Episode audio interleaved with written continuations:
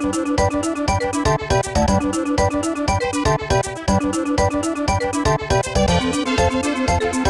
you.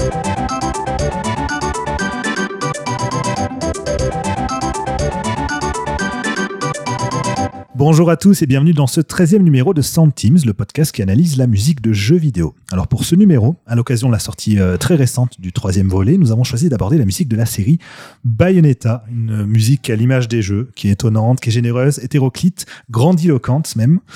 Euh, ce sont les Bayonetta, un des beat'em qui ont vraiment mis un accent un peu inattendu sur la partie musicale, euh, avec un rapport qualité-quantité plutôt inédit à l'époque, en tout cas pour le genre. Euh, on a quasiment une musique différente à chaque situation. On va, on va en parler. Vous allez voir, c'est assez, assez fou. En tout cas, c'est un sujet que je trouve passionnant.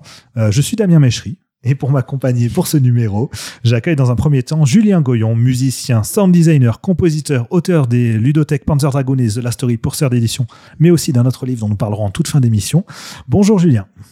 Salut Damien, salut Ken. Salut. Comment vas-tu? Bah super bien, très content de vous retrouver. Prêt à parler de Bayonetta, j'espère que tu t'es préparé pour cette Oh émission. oui. Sans doute. Je sais que tu adores cette série et quelqu'un Ouais, d'autre aussi adore cette série au point que Bayonetta, le numéro 1, est son jeu favori, je crois, C'est le numéro vrai. 1. C'est euh, Ken Bruno de sa Bonjour, édition. euh, Damien. Bonjour Ken. Ken, je rappelle, tu es un grand fan de Sega, peut-être pour ça que tu aimes bien Bayonetta aussi. Tu es auteur euh, de deux ludothèques chez Sœur d'édition, des Street Mhm. of Rage et euh, du médiathèque Afro Samurai. Et puis tu Mhm. travailles maintenant chez Sœur d'édition. Euh, tu fais plein de choses de qualité, notamment toute la direction artistique, c'est euh, c'est Ken. Voilà. Merci Damien, merci. Donc je suis, voilà, je suis heureux de vous avoir tous les deux pour parler de Bayonetta et je n'ai qu'une chose à vous dire. Let's dance, boys.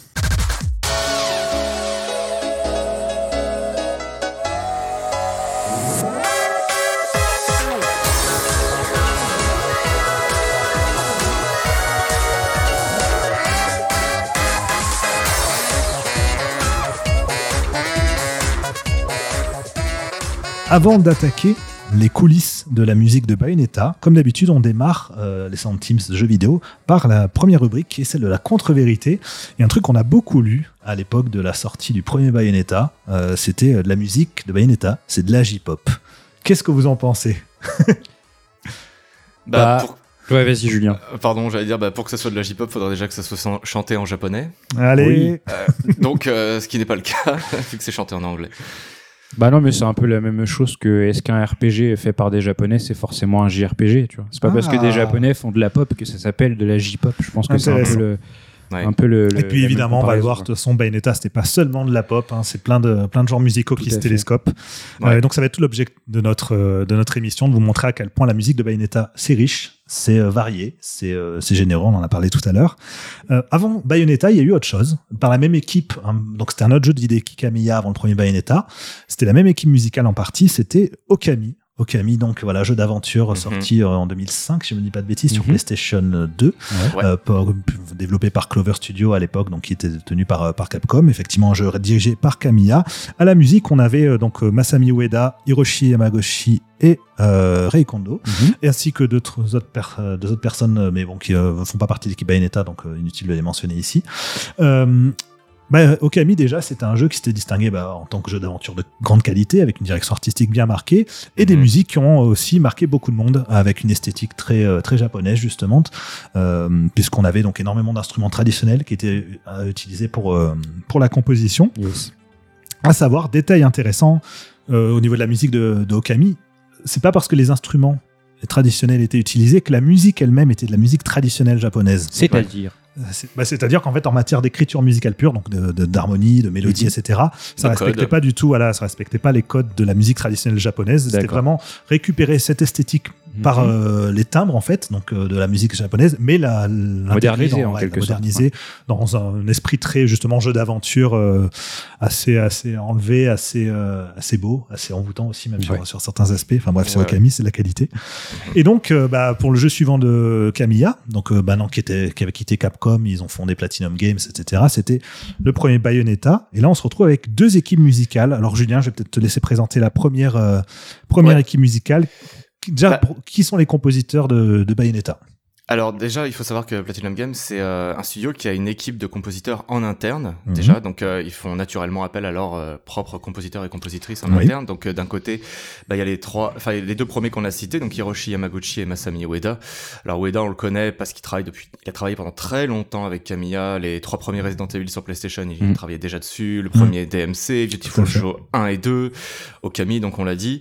Un Euh, y a- Ouais, un fidèle, c'est ça. Il y a Erina Niwa, il y a Takayasu Sodeoka, Oui. euh, Naoto Tanaka et euh, Rei Kondo, qui lui n'est pas chez Platinum, mais euh, il a, il fait partie d'un collectif musical qui s'appelle TS Music. Mhm.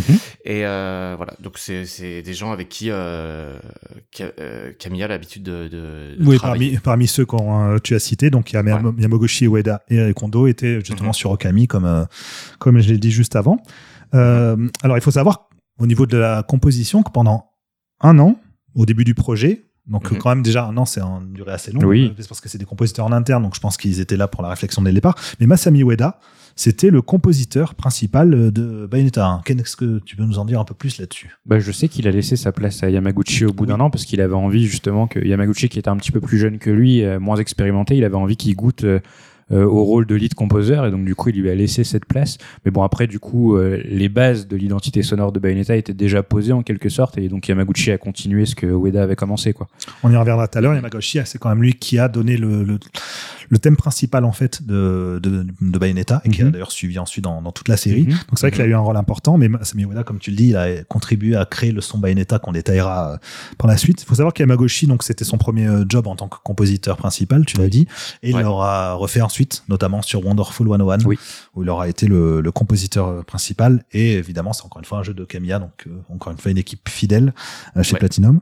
Euh, au niveau de la manière de travailler, comment ça se passe donc chez, euh, bah, chez cette équipe d'un interne chez Platinum. Est-ce que les compositeurs avaient des directives spécifiques? Est-ce qu'ils étaient un peu autonomes? Julien, est-ce que tu peux euh, peut-être nous en parler? Bah, euh, ils ont ils ont tendance à l'être quand ils travaillent une fois que la base est décidée, mais euh, au cours du pendant, le processus de pendant le processus créatif, on peut imaginer que comme dans beaucoup de pré-prod en jeux vidéo, il y a, y a des concertations collectives et à partir de là, on part dans une direction euh, dès, dès qu'on a établi les bases du jeu. Je sais pas si tu veux qu'on en parle maintenant, mais effectivement, il y a des choses qui sont déjà fixées par rapport au euh, au bout d'un an, il y, y a déjà des choses qui sont fixées et à partir de là, ils vont développer ce qu'ils vont appeler le son de Bayonetta, justement. Ouais, on y reviendra, on y reviendra après justement. Mhm. Euh, donc ça, c'était la première équipe musicale. Donc ils sont déjà très nombreux. Mhm. C'est ceux qui ont fait des musiques, euh, on va dire in-game. Donc les musiques qu'on entend pendant les phases de jeu, quand on se déplace, quand on se combat, etc. Mais Bayonetta, c'est aussi euh, quasiment trois heures de cutscene. Donc euh, il fallait aussi les habiller musicalement. Et là, il y a eu bah, l'envie en fait de faire quelque chose qui euh, se rapproche un peu d'une dimension cinématographique. Et pour ça, donc ils ont fait appel à euh, Game Impact. Alors je Mhm. sais plus si ça se prononce Gem, Game. Je prononce Gem mais je sais pas. Ouais, je prononçais Gem aussi. Ouais. Julien, est-ce que tu en sais plus? Ouais, Gem. Bon, Non, Gem moi je dirais Impact. j'aime aussi. Donc, euh, Julien, est-ce que tu peux nous en dire plus sur Gem Impact Tu les ouais, connais bah, bien euh, j'aime Impact, bah oui, je les connais bien parce que c'est, euh, c'était, euh, je, je crois que le, le studio n'existe plus aujourd'hui en fait, mais euh, Non, ça fait un petit moment qu'on n'a plus entendu parler du studio. Ouais, ouais, c'est ça. Euh, et donc ça a été fondé par Norihiko Ebino, qui est le compositeur de Metal Gear Solid 2, 3, 4, euh, entre autres. Euh, et euh, donc euh, il y a plusieurs membres qui font, qui, enfin, qui faisaient partie de cette unité. Donc Ibino lui-même, Takahiro Izutani et Yoshitaka Suzuki. Euh, Suzuki, on le connaît pas mal aussi parce qu'il a, il travaille souvent avec Square Enix. Il a fait des Ouais. arrangements pour Final Fantasy XIV, 15 notamment, euh, FF7 Remake aussi. Et c'est lui qui a fait euh, tous les arrangements de l'OST de The Last Story aussi euh, avec Uematsu. Donc euh, voilà, c'est quand même quelqu'un qui est euh, euh, très estimé en tout cas par ses pairs. Et, euh, et donc voilà, Euh, et c'est comme c'est un, un studio qui est habitué à faire quand même pas mal de musique euh, assez hollywoodienne, assez orchestrale et autres. Bah, je, je pense qu'ils se sont tournés vers, euh, enfin que Platinum s'est tourné vers Jam Impact pour euh, l'habillage de leur euh, de leur cutscene, euh, naturellement parce que c'est un peu dans leur euh, ADN musical. Alors, on y reviendra après, mais c'est rigolo d'avoir fait appel à justement une équipe spécialisée dans la musique un peu hollywoodienne pour un jeu qui n'a rien de hollywoodien dans, dans l'absolu. Non. Bah, c'est euh, c'est- peut-être que hollywoodien n'est pas le bon terme, mais comme ils font appel, euh, comme il y a une espèce de grandiloquence, une Oui. mesure permanente dans dans euh, Bayonetta, c'est un peu des termes qu'on peut associer entre eux, on va dire. Au niveau de la musique, on, a, on, a, on se retrouve avec ces deux équipes. On a un total euh, qui est de, je crois, 150 morceaux à peu près Ouais, qui ont été écrits exactement. euh, pour l'ensemble de Bayonetta. Donc c'est vraiment, enfin c'est colossal. Hein, 150 morceaux, on est du niveau d'un bande originale de JRPG par exemple. Mm. où ça- Ouais, du coup, quand elle a été éditée, bah, elle a été éditée sur 5 CD. Ouais. Alors il y a vrai, vraiment 4 CD consacrés à la musique du jeu. Et Tout le cinquième c'était un peu un CD bonus. Ouais. Mais c'est déjà énorme. Enfin vraiment. euh, Et d'ailleurs, les compositeurs en ont grave chié parce que euh, la musique tenait pas euh, de base sur un DVD de jeu. Et donc, en fait, ils ont dû utiliser des outils de compression assez, euh, assez élaborés et ça leur a sauvé la vie. Et au final, on se retrouve avec euh, 6,8 gigas de musique pour un DVD double couche qui fait, euh, je crois, 8-9 gigas. Donc, en fait, tu as 75% du DVD qui est occupé par de la musique, quoi. Ouais. Mais, mais c'est c'est intéressant parce que ça montre l'importance qui a été accordée à cet accompagnement musical. Oui, parce oui. qu'autant pour Mhm. Okami, on pouvait se dire, bah, on voit l'ambition de faire un vrai jeu d'aventure qui s'étale sur 40 heures, justement, Ouais. avec une équipe musicale. Bah, déjà, qu'il y avait euh, trois compositeurs principaux plus deux additionnels, c'était déjà beaucoup. Mm. Là, on est sur un beat'em up. Non, ils sont, ils sont 7, 8 à faire de la musique. Enfin, c'est. Et ce qui est marrant, c'est que euh, Kamiya et Hashimoto, en interview, ils disent que bah, Bayonetta, il a des scènes cinématiques bien particulières. C'est que bah, c'est des, des frames arrêtés, en fait, euh, et ça peut paraître un petit peu cheap. Et ils étaient là à dire, ouais, mais on n'a pas eu le choix, on n'avait pas de place, etc. Oui. Alors qu'à côté de ça, ils ont laissé leur compositeur euh, s'étaler sur 75% du disque, quoi. Donc c'est marrant. Et pour en finir avec les coulisses, avant qu'on aborde vraiment l'esthétique musicale en elle-même, il y a donc un, euh, comment ça s'appelle, une chanson euh, qui a été utilisée pour Bayonetta, mais qui est reprise en fait d'une chanson existante, qui est donc Mhm. Fly Me to the Moon, Oui. qui est une chanson euh, quand même célèbre, hein, qui a été interprétée par des tonnes et des tonnes d'artistes depuis euh, des décennies. Oui. Et la version donc de Bayonetta est notamment interprétée par Elena Noguera. Oui. Euh, Est-ce que tu peux nous en parler, Ken? Bah, Elena Noguera, c'est euh, la sœur de Lio. Donc, euh, celle qui a chanté Banana Split. Et donc, euh, ouais, c'était un peu euh, incroyable. Je me rappelle quand on a appris que c'était Noguera qui faisait le thème Ouais. Enfin, c'est pas le thème principal, mais c'est un thème très important de Bayonetta. On était un peu tous sur le cul. Elle a pas donné beaucoup d'interviews euh, à ce sujet, voire même aucune. Donc, on sait pas trop comment elle est arrivée jusqu'ici. Mais, euh, mais ouais, c'est, alors, c'est que sur le 1. Après, à partir Oui. du 2, on s'attendait Ouais. à la revoir. Non, c'est une nouvelle chanteuse. Ils ont pris une nouvelle chanteuse pour chaque, euh, Et une nouvelle chaque épisode chaque fois. et une nouvelle chanson. Toujours etc. associée à la lune. Tout à fait. Ouais. Me to the Moon, c'est parce que bon, la lune, les sorcières, etc. Voilà. Et ensuite, on a eu Moon River, donc, et Moonlight Serenade pour le 3. C'est ça. Il n'y a, Ensuite, y a pas qu'une chanson, faut préciser qu'il n'y a pas qu'une chanson. avec Oui, bien sûr. On Il y, le- reviendra après aux autres chants, euh, au thème, le- celle qui s'appelle Theme of Bayonetta, justement, qui est donc la. Ouais. Exactement.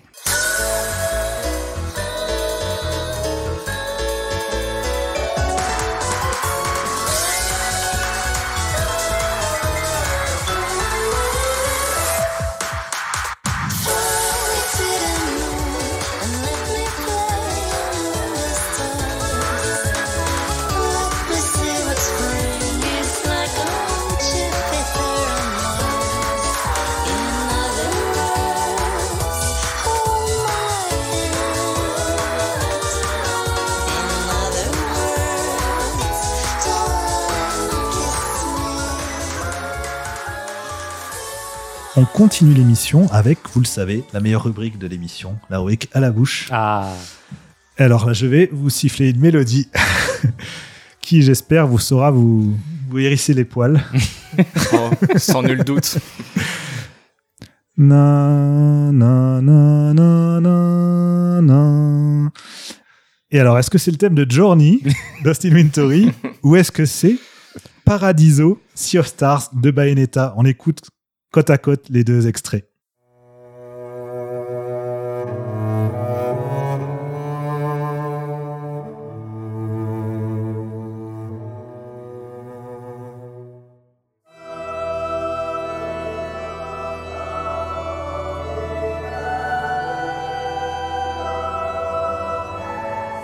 Évidemment, il s'agit d'une pure coïncidence musicale. Enfin, je pense, mais elle m'a toujours fait marrer. Parce que je- Bayonetta était sorti euh, un peu avant euh, Journey, donc j'avais vraiment écouté en boucle, en boucle, en boucle son OST. C'est vrai que le jour où j'ai lancé Journey pour la première fois, ça m'a frappé. Je me suis dit, oh, cette mélodie, je la connais. Mais bon, c'est euh, voilà. J'a- J'avais jamais remarqué pour être. Ah, bah, c'est euh, moi ça m'a toujours frappé, ça m'a toujours fait rire, mais voilà, c'est euh, pure coïncidence. Mais, euh, vous le savez, hein, cette rubrique à la bouche est extrêmement pertinente et intéressante. Oui, tout à fait. C'est la meilleure. C'est le moment fort de l'émission. Oui. Donc, entrons maintenant dans le vif du sujet. On va parler de la musique de, de Bayonetta. La musique de Bayonetta, c'est on l'a dit, quelque chose d'assez hétéroclite qui rend, qui assemble plusieurs plusieurs genres musicaux assez variés. Alors premièrement, il y a un, aspect qui a été fait, on parlait tout à l'heure de l'année qui a permis à Masami Ueda aussi notamment de, lancer les, la direction artistique entre guillemets de la musique. Euh, quelles ont été les consignes en fait? Qu'est-ce qui a déterminé le son de Bayonetta, notamment d'un point de vue instrumental. Est-ce que euh, tu peux nous en parler, euh, Julien? Ouais, avec plaisir. Bah, en fait, dès le début du projet, les compositeurs et compositrices du jeu ont réfléchi à la façon d'illustrer le personnage de Bayonetta pour donner à la musique du jeu une couleur bien particulière. Euh, je pense que on sait, euh, enfin, tu, tu, vas peut-être en parler aussi, Damien, mais euh, une des consignes qui a été évoquée, c'est de ne pas utiliser de guitare électrique pour mhm. éviter les comparaisons avec euh, Devil May Cry, justement. Euh, et donc Yamaguchi, il y, a, y, a, plusieurs choses qu'il a essayé de prendre en compte quand il quand il parle dans des interviews du 1. C'est, par exemple, il explique qu'on a tendance à rattacher les sorcières à des personnages sombres, ancrés dans des univers de fantasy. mais Bayonetta, elle vit dans notre monde, à notre époque et il fallait illustrer, alors je cite Yamaguchi lui-même, une vision plutôt moderne et désinhibée de la femme, une féminité moderne. Fermez les guillemets. Euh, donc euh, bon, on est d'accord, on est d'accord ou, euh, ou, pas avec cette euh, cette euh, cette lecture là du personnage de Bayonetta, mais c'est intéressant de réaliser que la, la, série Bayonetta déjà, elle se joue beaucoup de de, de pas mal de codes, notamment parce que le personnage de Bayonetta ne combat pas aux côtés des figures héroïques habituelles, donc des anges, mais elle vient pour les désinguer, et en plus, elle se joue des archétypes de la sorcière, et c'est quelque, quelque chose que les que toute l'équipe musicale a voulu souligner.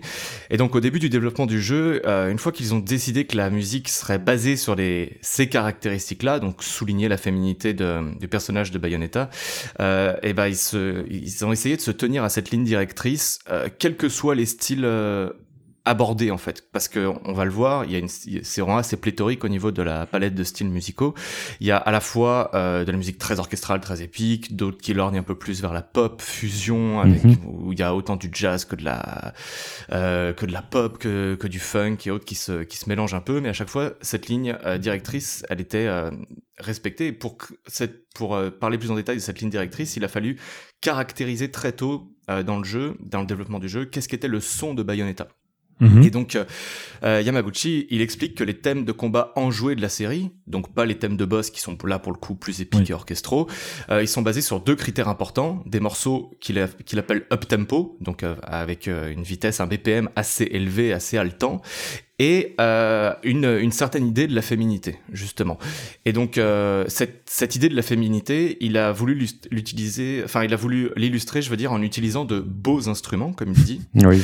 euh, comme le vibraphone le piano le piano électrique euh, l'orgamon qui ont des sons assez chaleureux assez ronds euh, la flûte la contrebasse et aussi un chœur féminin et euh, justement la voix féminine est très présente dans le jeu parce qu'on l'entend mhm. à la fois dans des murmures quand on lance le chapitre du, dans la piste chapter start, euh, notamment Bayonetta à l'écran titre par exemple, des choses comme ça aussi, euh, mais aussi donc à, travers la voix d'Elena Noguera qu'on évoquait, qu'on évoquait un peu plus tôt. Et alors justement au niveau de l'instrumentation, tu as évoqué euh, la, la, volonté de pas utiliser de guitare électrique. C'est intéressant. Je reviens juste là-dessus sur cette euh, volonté de en fait s'extirper du moule DMC parce qu'effectivement DMC du côté japonais en tout cas c'était le, le, roi du beat'em up. Mm.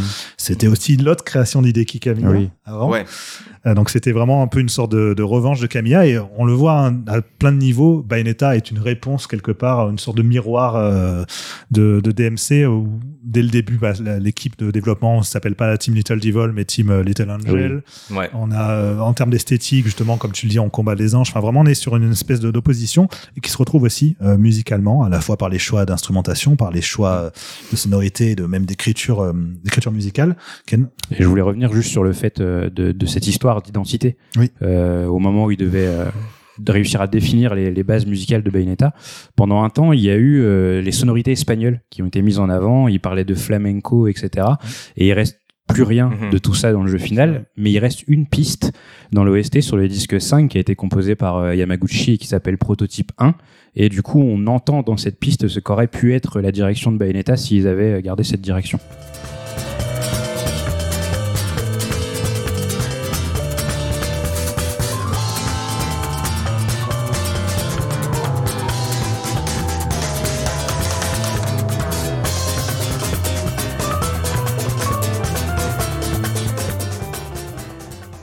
Et en termes de direction musicale, donc ils ont eu la contrainte de ne pas euh, se rapprocher du rock metal à la DMC. Oui. Mais en dehors de ça, on sent quand même une certaine liberté euh, Ouais, ouais. dans le, bah, le plaisir d'utiliser d'instruments qui, même qui viennent d'ailleurs. Je sais qu'ils ont utilisé Ouais. quelques instruments ethniques. Il y a notamment un morceau euh, qui est assez caractéristique et Battle for euh, the Umbra Throne. Bien joué, Damien. Ouais, j'ai essayé. Pas mal. J'ai beaucoup de mal avec le nom de ce morceau à prononcer. Et euh, qui, dans lequel on entend notamment au tout début le morceau de, du sitar, mais aussi ensuite de la, de la cornemuse. On peut en écouter un extrait.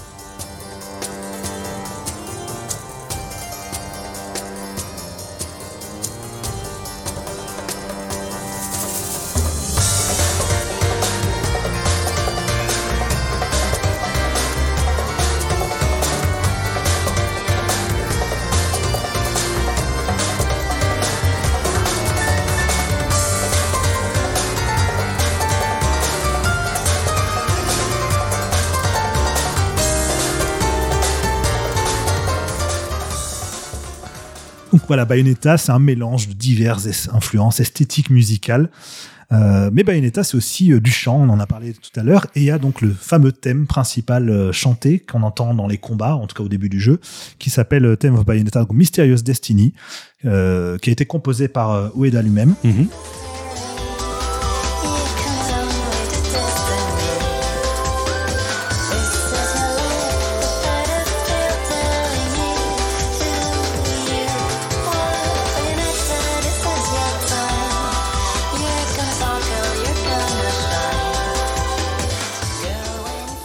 faut savoir que c'est ce morceau-là qui, euh, qui a fait que les gens ont dit euh, la musique de Bayonetta, c'est de la J-pop. Oui.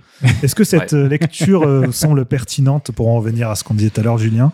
Bah non, pas vraiment, pas vraiment, parce que quand on écoute euh, le, les structures couplets-refrains qu'il y a dans la pop euh, traditionnelle, puis dans la J-pop, euh, même certaines instrumentations, le- je veux dire, la, la musique de Bayonetta, elle est quand même euh, très très très dense aussi, très très chargée, peut-être pas aussi épurée qu'on pourrait le, le retrouver dans la pop. euh. Et puis encore une fois, pour moi, une des caractéristiques de la J-pop, c'est du chant en japonais, et là, c'est chanté en anglais, donc euh, pour moi, ça ne ça s'aligne pas du tout avec euh, cette euh, ce, ce style musical là. Je pense que c'est un raccourci rapide parce que ok, c'est de la chanson dans euh, dans un jeu typiquement japonais. Oui. Donc euh, voilà. Je pense effectivement c'est surtout ce raccourci-là qui a, qui a- Ouais. qui a été retenu. Euh, alors, juste pour en revenir sur le côté instrumentation, on en a parlé beaucoup justement des instruments choisis et tout, mais il faut savoir que la musique de Bayonetta n'a pas été enregistrée.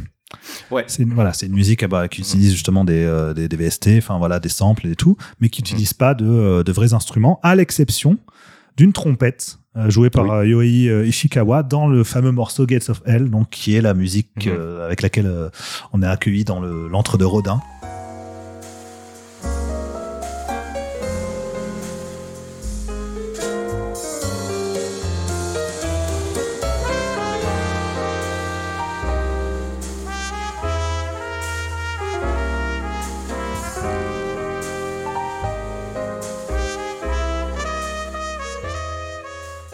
Son magasin, donc un super morceau de jazz euh, que vous pouvez entendre en fond là justement, voilà, qui, euh, qui met tout de suite dans l'ambiance. Tout à fait.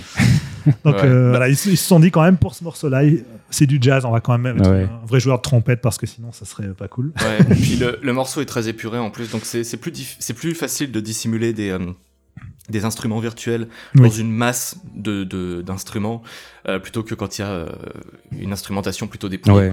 Mais tout à l'heure on l'a dit donc thème of Bayonetta, mais est-ce que c'est vraiment le thème de Bayonetta Ben, Il s'avère que non. C'est-à-dire que le jeu a vraiment un thème principal au sens de motif principal qui est décliné Mhm. à plusieurs reprises dans l'aventure. Et ce motif-là, on l'entend dès l'intro du jeu, dans le morceau qui s'appelle One of a Kind.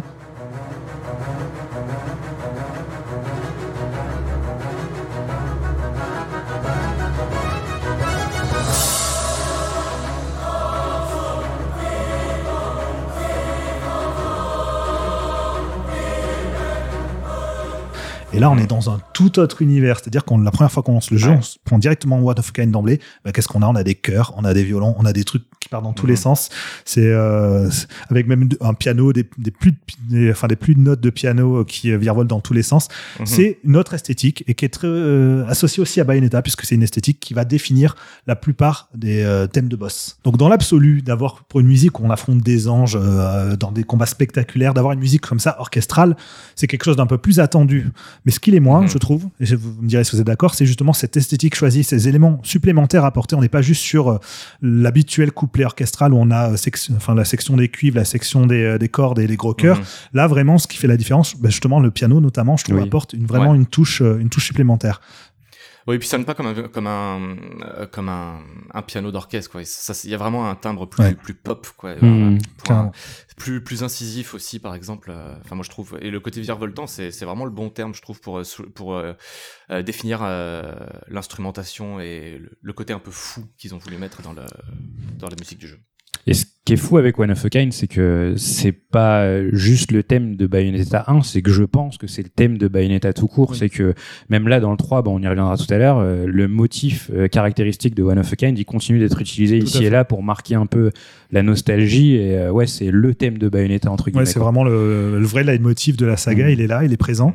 Et au point où on entend même, quelque part, j'ai l'impression, Bayonetta dans les chœurs. alors ça, c'est un gag sur lequel on a beaucoup discuté. Moi, j'ai toujours eu l'impression euh, que les chœurs, alors il faut savoir que ce ne sont pas des vrais chœurs, hein, ce sont justement Ouais. des, euh, des sons, Des, euh, des instruments ins- virtuels. des instruments virtuels.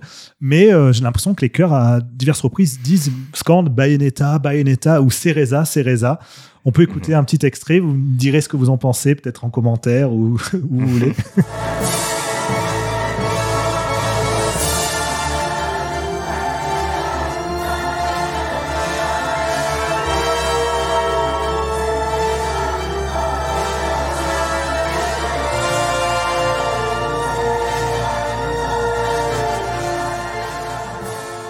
Est-ce que tu as eu cette impression, toi, Julien, d'entendre Euh, Bayonetta et Cereza Euh, bah, c'est pas impossible, je peux pas vraiment te dire. En tout cas, je sais que par contre, il est possible de, dans des, euh, dans des VST de, de chœur d'écrire des syllabes, Ah, de, composer, de composer des syllabes de, et les, les associer à des notes, à des, à des jeux, enfin des, inter- des intentions, des interprétations plus ou moins intenses ou fortes ou autres. Donc, euh, c'est possible qu'ils aient essayé de euh, glisser les noms de personnages. Euh, de, de oui, parce que clairement, le reste des paroles, c'est du charabia. Mais c'est vrai que nous, si tu confirmes qu'il est possible de déterminer des, des syllabes, c'est Ouais. possible qu'ils aient tenté de. Toi, Ken, je crois que tu n'as jamais remarqué cette. euh, Bah, en fait, j'ai essayé après que tu m'en aies parlé, mais c'est vrai que comme il y a énormément de sons qui. oui, oui, c'est un gros ouais, ouais. musical euh, C'est pas évident. c'est assez pas évident, chaotique. Mais chaotique, mais dans le bon sens. Enfin, je trouve que ça va bien avec cette exubérance propre à, à Bayonetta. Et c'est là où c'est intéressant, c'est de comparer justement euh, en termes d'écriture, en termes d'or- d'orchestration, euh, ce qui a été fait pour ces musiques-là dans Bayonetta et ce qui a été fait par le concurrent direct occidental qui était God of War. Mhm. Euh, D'ailleurs, God of War 3 était sorti peu de temps après, euh, après Bayonetta. Et c'était vraiment, ouais, on est sur deux essais très différentes, justement beaucoup plus hollywoodiennes du côté de, de God of War. Et on, bah, je trouve que c'est ça permet d'autant plus d'affirmer cette identité propre. euh, Bah, c'est vraiment, deux c'est vraiment deux écoles du beat'em all qui n'ont strictement rien à voir euh, de toute façon. Donc euh, ça, ça se, c'est logique que ça se télescope jusque dans la musique.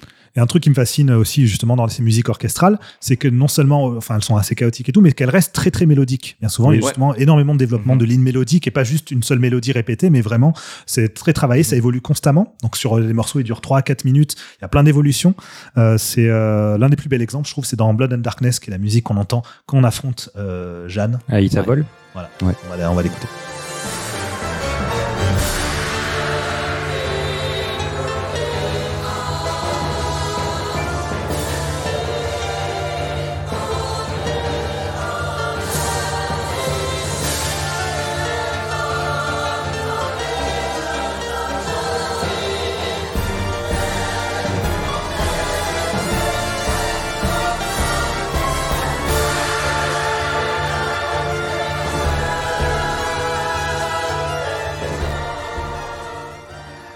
Bayonetta, on l'a vu, c'est un jeu dans lequel on affronte des anges. Est-ce que cette dimension religieuse transparaît dans, dans la musique, Julien? Bah oui, il y a beaucoup de beaucoup de chœurs, de l'orgue, des euh, beaucoup de morceaux euh, très lumineux, notamment quand euh, les quand on nous présente les ennemis. Oui. Quand, quand- quand les ennemis arrivent pour la première fois, Tout on va fait. souligner leur euh, on va souligner leur caractère angélique, euh, notamment. Moi, ce qui m'a fasciné, c'est, euh, et ça colle avec l'approche qu'a eu Bayonetta, on sent peut-être qu'il sortait d'Okami dans ce niveau-là, c'est que sur certains aspects, je trouve qu'ils ont récupéré des éléments esthétiques propres à hum, l'intégration musicale dans les jeux d'aventure. C'est-à-dire que, normalement, dans un beat'em up, on irait dans l'idée qu'on est constamment dans l'action, dans le renouvellement, et Bayonetta, c'est le principe, c'est l'infini Oui. l'infini climax, on est constamment dans des situations de plus Ouais. en plus folles, de plus en plus exubérantes. Mais la, le jeu sait euh, apporter des éléments plus atmosphériques. Des moments Ouais, où on va se retrouver dans sûr. des décors qui vont euh, être époustouflants de beauté, et à des moments où même la musique va se taire. La toute première fois qu'on arrive dans Paradiso en passant le portail dans, Mm. la- dans, dans le monde de lave, on se retrouve à être euh, avoir justement juste peut-être des nappes, Oui. des nappes sonores très euh, très, Très légères discret, ouais. très discrète pour justement accompagner ce moment euh, assez assez serré- serein en fait quelque part et qui contraste hein, avec le- la situation dans laquelle se trouvait juste avant. Et là où ça m'a d'autant plus marqué, c'est quand on arrive à Paradiso, donc qui fait partie de mes Ouais. euh, moments préférés dans le jeu. Et quand on arrive à Paradiso, au-delà de la beauté du décor, on se retrouve voilà justement perdu dans l'espace au milieu de ces anges. Qui qu'on voit flotter au loin par, Mhm. par milliers et par milliers, eh bien, on, la musique, donc qui est justement dans un registre très atmosphérique et très religieux, avec beaucoup de d'orgues, de chœurs, de violons, et très mélodique aussi, ne s'arrête pas Oui. quand les combats se lancent. On n'est vraiment plus du tout dans cette Ouais. idée, on est plus dans cette idée juste jeu vidéo où on enchaîne les combats, alors que pourtant le jeu reste 100% jeu vidéo Oui, et tout, mais on est Mhm. dans cette envie de d'apporter cette dimension contemplative. Est-ce que c'est un moment qui vous a qui vous a marqué, Ken? Oui, bien évidemment, parce que, euh, enfin, surtout avec, euh, par exemple, Mysterious Destiny qui se lance euh, dès qu'un dès qu'un Ouais. combat commence. Et là, tu es sur une dynamique différente et c'est un, un peu bizarre parce que d'un côté, tu as cette impression d'être chez l'ennemi et en même temps, c'est très silencieux et donc, ouais, c'est c'est complètement contradictoire comme sentiment et ouais, j'ai j'ai adoré ce moment. Ouais. Julien Mm, Ouais, non, tout pareil, tout pareil. Je trouve que c'est, euh, c'est, et puis ça rejoint un peu une approche JRPG parce que ça arrive des fois que dans des JRPG, euh, Tout à fait. bah, oui. Je sais pas, on prend la, bon, euh, je pense que je vais spoiler personne, mais la mort d'Aeris par exemple, euh, Oui. on, on continue sur le terme d'Aeris euh, Pendant le combat, qu'on- ouais. pendant le combat contre euh, contre Genova. Et donc voilà, c'est c'est une réflexion très JRPG d'avoir ce contraste entre l'action qu'on est en train d'effectuer et la musique qu'on est en train d'écouter euh, finalement. Donc ça rejoint, que- euh, ça rejoint un peu cette intégration à la, à la Okami comme euh, comme tu disais un peu, je pense. Bah, c'est ce qui ouais, fait, euh, fait encore une fois euh, la distinction entre Bayonetta et euh, le tout venant du beat'em up, c'est qu'il y avait cette volonté de proposer quelque chose de plus, plus que le jeu arcade qu'il semble être au premier abord. Et pourtant, c'est un jeu qui jamais va renier ses racines arcade, au point Ah ouais.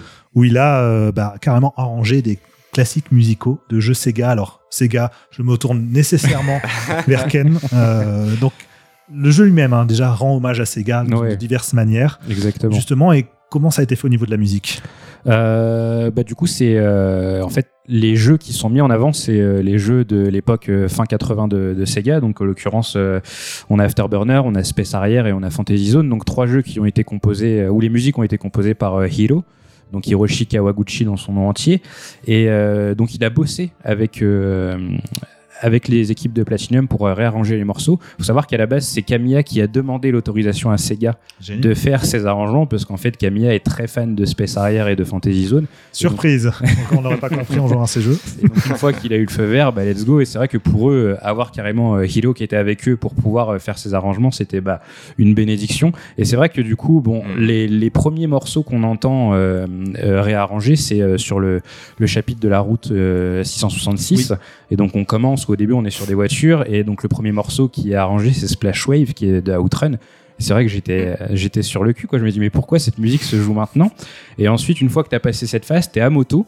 Et donc là, tu as une musique, t'as une musique de Afterburner 2, enfin le thème d'Afterburner 2 qui se lance et c'est, complètement, enfin c'est incroyable. Enfin, ce- je sais que ce passage est très critiqué, mais rien que parce qu'il y a la musique d'Afterburner à ce moment-là, enfin je me régale à le faire à chaque fois quoi. Et parce qu'elle allume sa moto en faisant un doigt d'honneur aussi. Exactement. Pour ça, ça valait la peine. Et puis après, on a Space Arrière du coup qui intervient juste avant Isavol, où là, bah, le gameplay de Space Arrière est qui est carrément réutilisé dans le jeu et je crois même que ça va jusqu'à euh, cette fameuse catchphrase qui est au début de, de, de Space Arrière quand il dit euh, euh, Let's go to the Fantasy Zone ou un truc comme Oui, ça. bah, voilà, Il y a Bayonetta qui le redit quand elle est sur son missile et ouais, c'est pour un fan de Sega, t'as les poils à ce moment-là. Si je dis pas de bêtises, ça reprend aussi en partie le gameplay d'Afterburner, non? Euh, Des éléments, même dans l'esquive et tout, il me semble que c'est celle d'Afterburner. Moi, Oui, je me rappelle alors- qu'Afterburner Climax, qui était sorti après, je sais plus s'appelait comme ça le jeu, euh, oui, exactement. euh, reprenait un peu ce. Exactement, ce tout à fait. C'est que tu as la base de Space Arrière avec ses gros, ses gros tirs circulaires et en même temps tu as la dimension esquive de Bayo et d'Afterburner qui ont été un peu fusionnés. ouais. Ouais, donc un hommage dans le gameplay, mais qu'on retrouve aussi justement musicalement. On peut d'ailleurs écouter un petit extrait.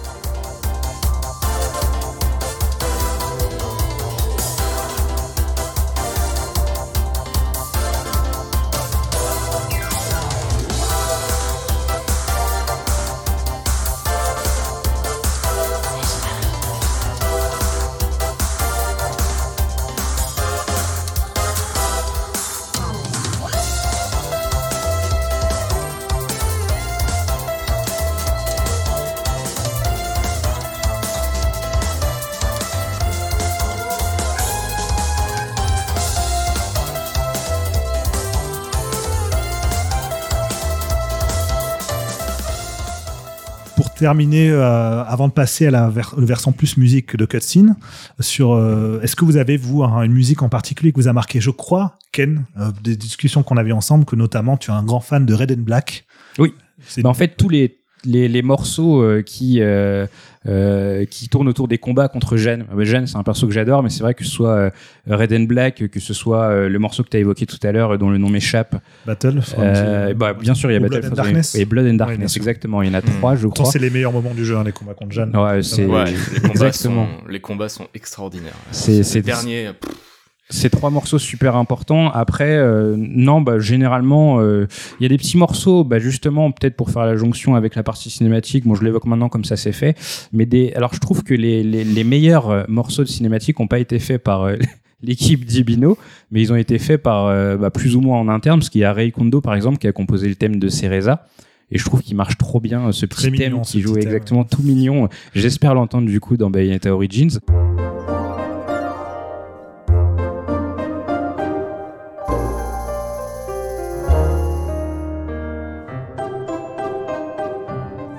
Et puis il y a un morceau que j'adore pour son ambiance, en fait, c'est euh, euh, Drive with Enzo.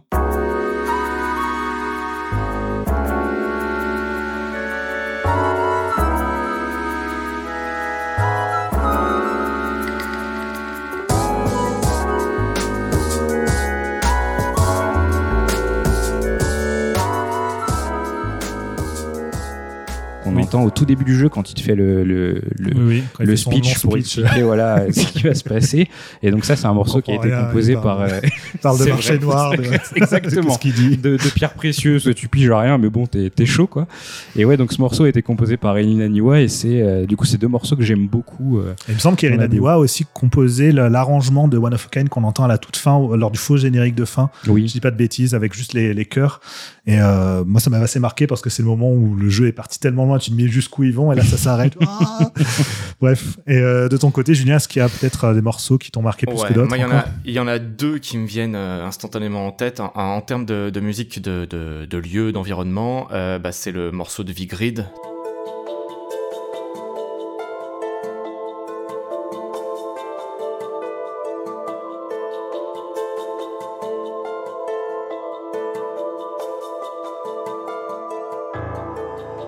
Tone Arena, euh, Area, pardon.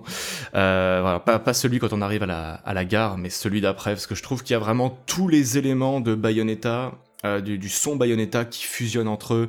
Il euh, y a du vibraphone, une ambiance un peu mystérieuse, un peu langoureuse en même temps, euh, et euh, des, des chœurs aussi pour souligner un peu le, la, la, présence euh, des anges dans le jeu. donc qui est composé par Masami Ueda, c'est vraiment pour moi c'est une des plus grandes réussites de, de l'OST. Et puis je pense que pour moi le point culminant du jeu c'est You May Call Me Father.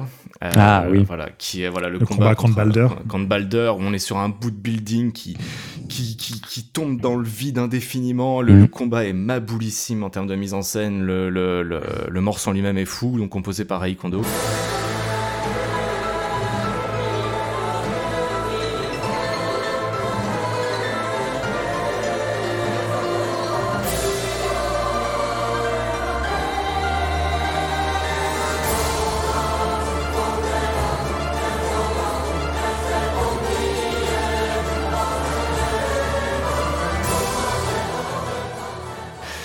Façon, Ray Kondo, à, la fin du, du, jeu, il a aligné trois tueries, donc uh, You May Call Me Father, Friendship et uh, The Greatest Jubilee, le thème du, du combat de fin. Et là, c'est donc, tu as plusieurs fois mentionné le vibraphone. Ouais. Je sais que tu avais des choses intéressantes à dire autour de cet instrument. Est-ce que, ouais. voilà, peut-être pas tout le monde ne connaît euh, cet instrument. Est-ce que tu peux nous le présenter et nous dire euh, alors, ben, je suis pas un grand spécialiste du vibraphone non plus. Hein. J'en ai jamais joué euh, moi-même, mais euh, il y, a, y, a, plusieurs choses qui sont assez intéressantes sur cet instrument. Déjà, c'est pourquoi il s'appelle le vibraphone, euh, bah, parce qu'en fait, c'est un instrument électroacoustique. Alors, il a à peu près un siècle dans la dans la dans sa forme actuelle. Euh, c'est un instrument donc qui est monté sur un châssis avec des lames en métal, ce qui déjà le distingue du xylophone, parce que oui. c'est des lames en bois, le xylophone. Donc, c'est déjà la première caractéristique. Mais l'autre particularité, c'est que sous ces euh, lames de métal se trouvent des résonateurs, en fait, qui sont des tubes en métal qui conduisent le son.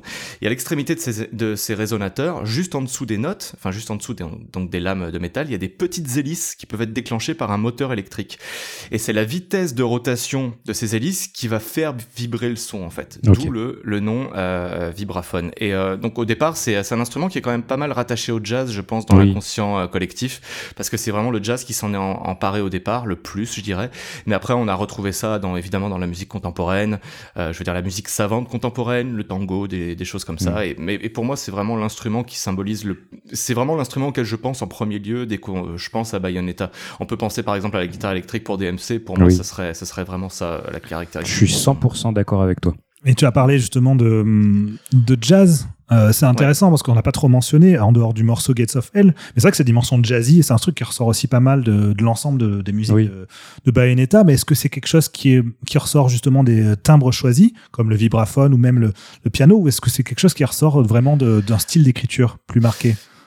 Je dirais un peu des deux quand même, parce que euh, effectivement, il y, a des- il y a des instruments qui sont vraiment liés à un style dans, Mm. dans dans, dans l'inconscient collectif. Je sais pas si on prend bah, par exemple le, le vibraphone ou le, ou le saxophone. Oui. On Hmm. pense plus au jazz qu'à la musique savante ou autre, alors que bon, il y a, il y a de la musique savante contemporaine dans lequel il y a, il y y a du saxophone et du vibraphone par exemple, mais euh, je pense qu'effectivement les choix d'instruments euh, dirigent un peu vers ça. Et en termes d'écriture, oui, il y a des, quand même des, des petites touches, euh, des petites touches jazzy aussi, mais euh, euh, encore une fois, euh, il y a rien de très affirmé en termes d'esthétique. C'est vraiment plus une, une grande palette de styles Ouais. qui a été fusionnée et assemblée en- ensemble de la volonté de Masami Ueda justement. Exactement comme ce qu'ils avaient fait sur Okami finalement. Avoir des Ouais. instruments qui sont reliés à quelque chose, mais sans forcément. évoquent. euh. Mhm. qui évoque, mais sans être euh, forcément de manière très, très, très stricte pardon, euh, associée au registre musical lui-même. Bah, c'est pour ça que Ueda, justement, Masami Ueda, il, il explique que quand il compose, il a tendance à éviter d'aller dans un, dans un genre trop précis. Par exemple, le rock pur ou l'orchestral pur. C'est des choses qu'il préfère éviter parce qu'il se dit qu'en fait, il tiendrait sûrement pas la comparaison avec des artistes ou des compositeurs dont c'est vraiment le rayon.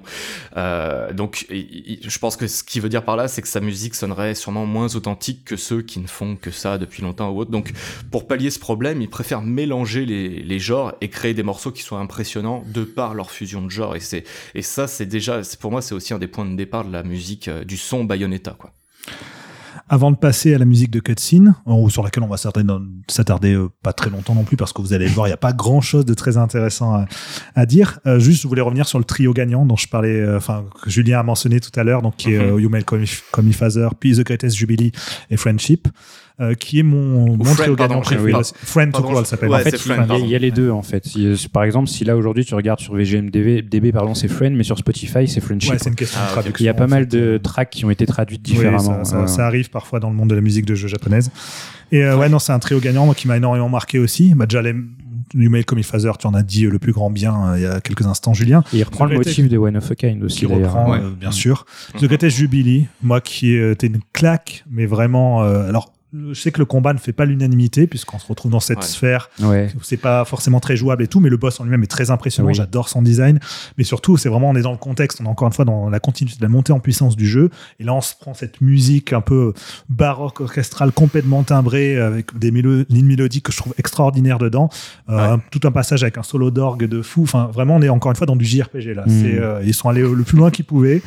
Et euh, moi, ce morceau, il me fout des frissons. Je l'écoute en boucle et à chaque fois, je le trouve euh, toujours aussi extraordinaire parce qu'il bascule d'un aspect à l'autre et encore une fois, toujours cette pluie de notes au piano derrière qui vient, qui vient de porter cette dimension supplémentaire qui sort du tout venant euh, orchestral qu'on peut Mhm. avoir dans, Ouais. dans ce genre de musique.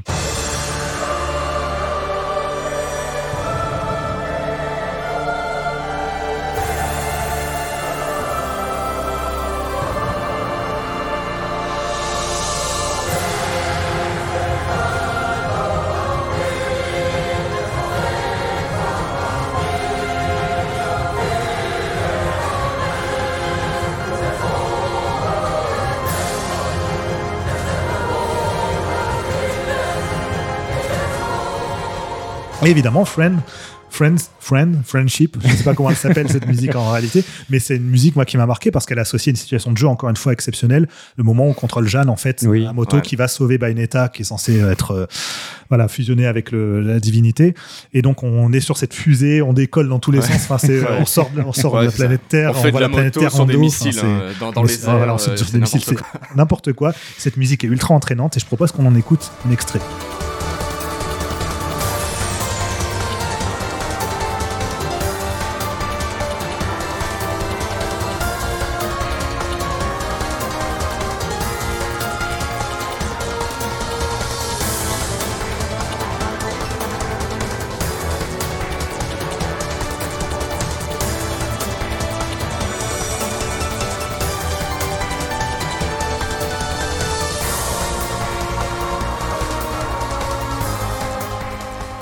Comprendrez après pourquoi j'ai euh, voulu insister sur cette musique parce qu'on en reparlera dans le cas de Bayonetta 2 et 3.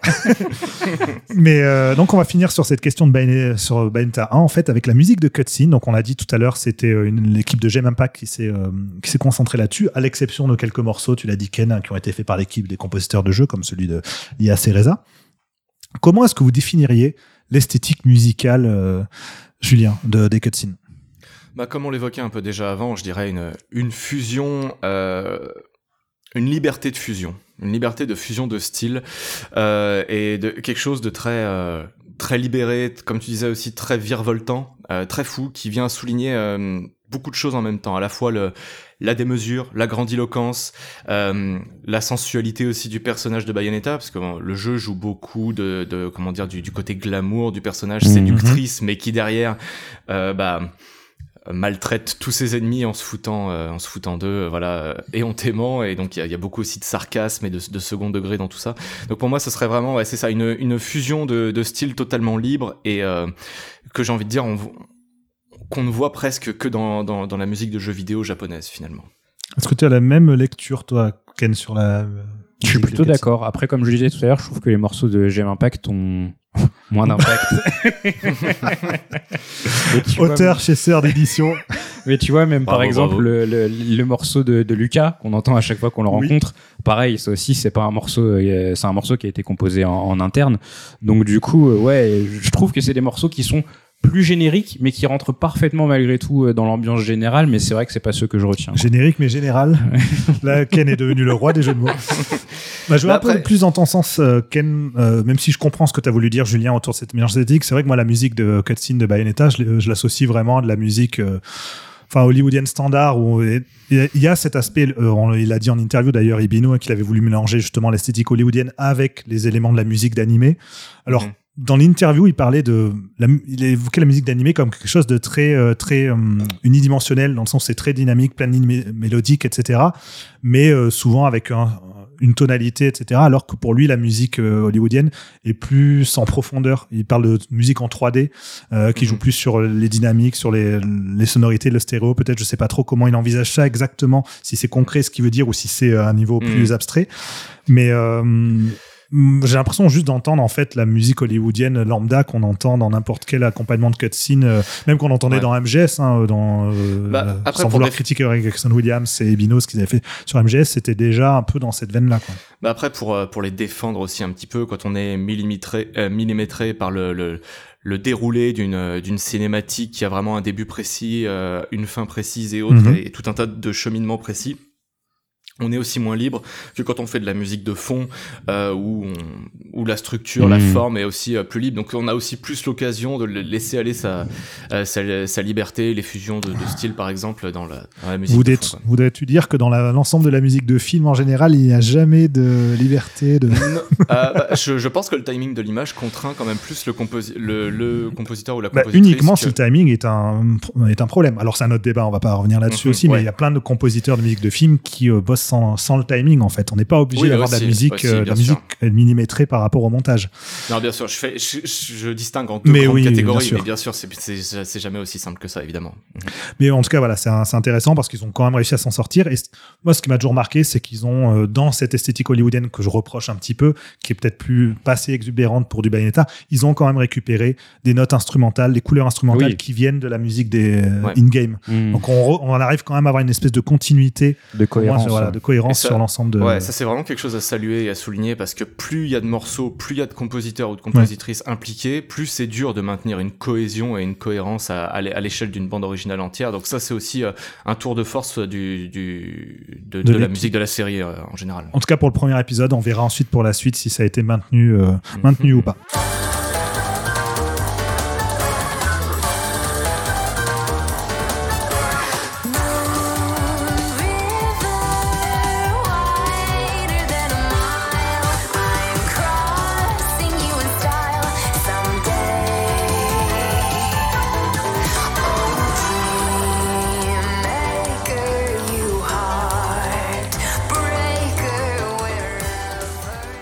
Avant d'entamer ce troisième et dernier thème de l'émission, qui va être euh, aussi euh, plus copieux, puisqu'on va aborder à la fois Bayonetta 2 et Bayonetta 3, mais on va, on va essayer d'être synthétique, rassurez-vous. hein. Euh, comme d'habitude, il reste la dernière rubrique de l'émission, qui est donc celle de la recommandation. Donc, qu'est-ce que vous recommanderiez à des gens qui euh, ont aimé Bayonetta, qui ont aimé la musique de Bayonetta, pour aller plus loin Euh, Des albums euh, musicaux, peu importe, je sais pas ce que ce qui pourrait aller dans le sens Ken n'en a pas l'air euh, très inspiré. Justement, après, mais après, ça peut se comprendre parce que c'est une musique tellement, euh, sûr. tellement unique Mm. que c'est difficile de, de, de, de, de proposer quelque chose qui s'en approche. Mm. Peut-être Julien a plus d'idées? Euh, J'avoue que c'est c'est quelque chose que j'ai absolument pas préparé. Donc, euh, mais ce que pour rester un peu dans, dans ces compositeurs-là, moi, il y a quand même quelque chose que j'ai vraiment envie de souligner et je veux profiter de ce podcast, de ce podcast pour ça. C'est que Hiroshi Yamaguchi est un compositeur qu'on cite trop peu, dans, à mon sens, quand on parle de compositeur de la musique japonaise, alors que c'est quelqu'un qui a une versatilité en termes de style qui est impressionnante. On se rappelle qu'il a récemment signé la BO. Alors le jeu, on peut en penser ce qu'on veut, hein, mais Babylon's Fall. Euh, il a fait des thèmes de combat qui sont absolument grandioses et exceptionnels dessus. Puis il est capable. Avant ça, il a travaillé sur par exemple euh, Anarchy Reigns Ouais. chez Platinum Game aussi, donc il est beaucoup plus électro.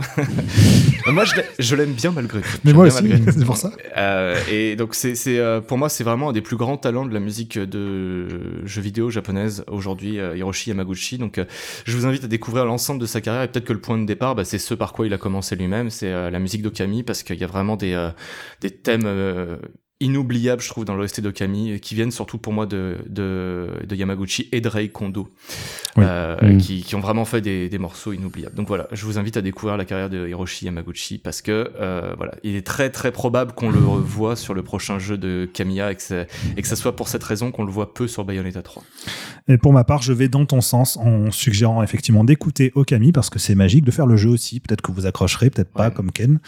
Mais euh, ça va être aussi d'aller peut-être piocher. Tu as cité euh, Yamaguchi, mais tu as cité Ray Kondo aussi. Bah, d'aller écouter ce que fait Ray Kondo en dehors de. Ouais.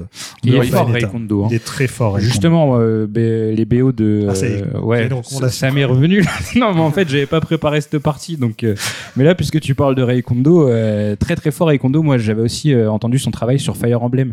Et d'ailleurs, ah j'avais oui tiqué c'est vrai en vrai. écoutant euh, la BO de Fire Emblem Fate. J'ai fait, oh, il y a Ray Kondo euh, qui est là. Et ouais, franchement, il est méga fort. Faut souligner que quand il a composé sur Bayonetta 1, il avait, je crois, 26 ou 27 ans. Donc, il était pas très vieux. Et ouais, Ouais. Je crois qu'il avait 23 ou 24 ans sur euh, Okami enfin je me rappelle Ouais. quand on quand on avait vu son âge à l'époque on était là mais putain encore un jeune prodige quoi Je veux pas dire de bêtises, mais la trinité euh, musicale dont on parlait tout à l'heure, il me semble que c'est lui qui a composé les trois. Hein. You May Call Me Father, euh, Friend et, euh, Ouais. et The Ouais. Jubilee. exactement. C'est dire son niveau de, de génie. Exactement. Et euh, bah, il est tombé dans la musique très jeune en fait. hein. Il a commencé à apprendre la musique, il avait 3 ans. Donc Ah oui, du coup, ouais. ouais, c'est vraiment. euh, ouais il a une formation classique euh, Eh bien, on passe maintenant à Bayonetta 2. Bayonetta 2, donc on- on- un jeu qui est sorti sur Wii U, qui était dans la continuité directe du premier. hein. Bayonetta 2, Ouais. c'est une sorte de premier en plus concentré, en peut-être plus euh, speedrun même, puisqu'on on se retrouve avec euh, moins d'exploration encore, plus de combats plus directs, plus d'affrontements de boss qui s'enchaînent, qui s'enchaînent. Euh, en tout cas, on l'a refait récemment euh, tous les Mhm. trois, et c'est vrai que c'est assez, euh, c'est assez marqué. Et, euh, et on a une équipe musicale qui euh, est un peu similaire, mais qui a quand même pas mal changé. Alors, Julien, est-ce que tu peux nous dire, est-ce que c'est toujours Yamaguchi, par exemple, en compositeur principal Euh, non, c'est plus Yamaguchi, c'est Masami Ueda qui cette fois a repris le lead sur euh, sur le la BO du 2. Euh, mais euh, Yamaguchi est toujours là, si je ne dis pas de bêtises. Oui, oui, tout à ouais. fait. Tout à fait. Euh, et puis on retrouve bah, donc euh, Sodeoka, Tanaka. Il y a aussi Masato Shindo, euh, Satoshi Igarashi et euh, Hitomi Kurokawa de Platinum Games. Mhm. Euh, Hitomi Kurokawa qu'on retrouve, il me semble, après sur Astral Chain plus tard.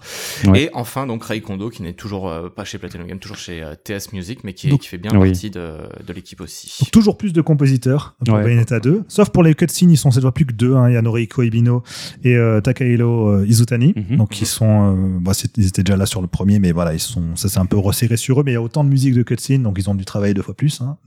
plus ou moins. Ouais. Il faudrait faire les maths, c'est pas deux fois plus exactement, mais bref. Euh, cette fois-ci, donc Bayonetta 2 qui euh, a une nouvelle chanson thème. On avait brièvement évoqué tout à l'heure. Oui. Donc ce- cette fois, c'est Moon River, qui est donc une musique qui vient du film Breakfast at, at Tiffany's. Mhm. Euh, qui a, qui était- sur canapé. Voilà, voilà, je me rappelais plus du, du thème exact. Donc, On qui a voit été que composé, Julien euh, vit au Québec. qui a été composé. Alors ça c'est ça c'est ma formation de bibliothécaire. J'achetais tout, j'achetais ce genre de choses dans mon ancien métier, donc euh, voilà. Je connais les titres en français. Donc, Moon River, c'est une chanson composée originellement par euh, Henry Mancini, donc pour le film, Ouais. euh, qui est célèbre de la Panthère voilà. Rose. Euh, tout à fait. Et euh, qui est donc une, dans sa version Bayonetta, chantée par euh, Kaylee Bumford. Est-ce qu'il y a des choses à en dire sur euh, cet interprète? Pas spécialement. Bah, J'ai vu le vide dans le regard de Ken. pourquoi tu me poses cette question à moi un petit peu Ouais. Bah, en tout cas, ce qu'on peut dire, c'est que ça s'inscrit vraiment dans la lignée de, à la fois de l'interprétation de la chanteuse, euh, mais des, des deux chansons du premier épisode. C'est Ouais. vraiment, euh, euh, c'est vraiment la, la même trajectoire musicale, la même, euh, la même esthétique. C'est vrai que si t'es pas informé, t'as l'impression qu'ils ont pas chanté, ils ont pas changé de chanteuse entre les, Ouais, les deux jeux. Quoi. Ouais. Et pour la chanson du coup de combat, là encore une fois, ce n'est plus celle du premier, Mysterious Destiny. Cette fois, c'est Tomorrow is Mine. Mine, ouais. Voilà, qui est une autre chanson de combat, un peu dans le style de celle qu'on avait dans le premier. Donc on a une continuité musicale certaine. Cette fois-ci, d'ailleurs, la musique s'appelle Theme of Bayonetta 2. Donc vraiment, Ouais. il précise que c'est le 2. Et vous verrez, ça a une importance dans le, Exactement, dans le 3. dans le 3.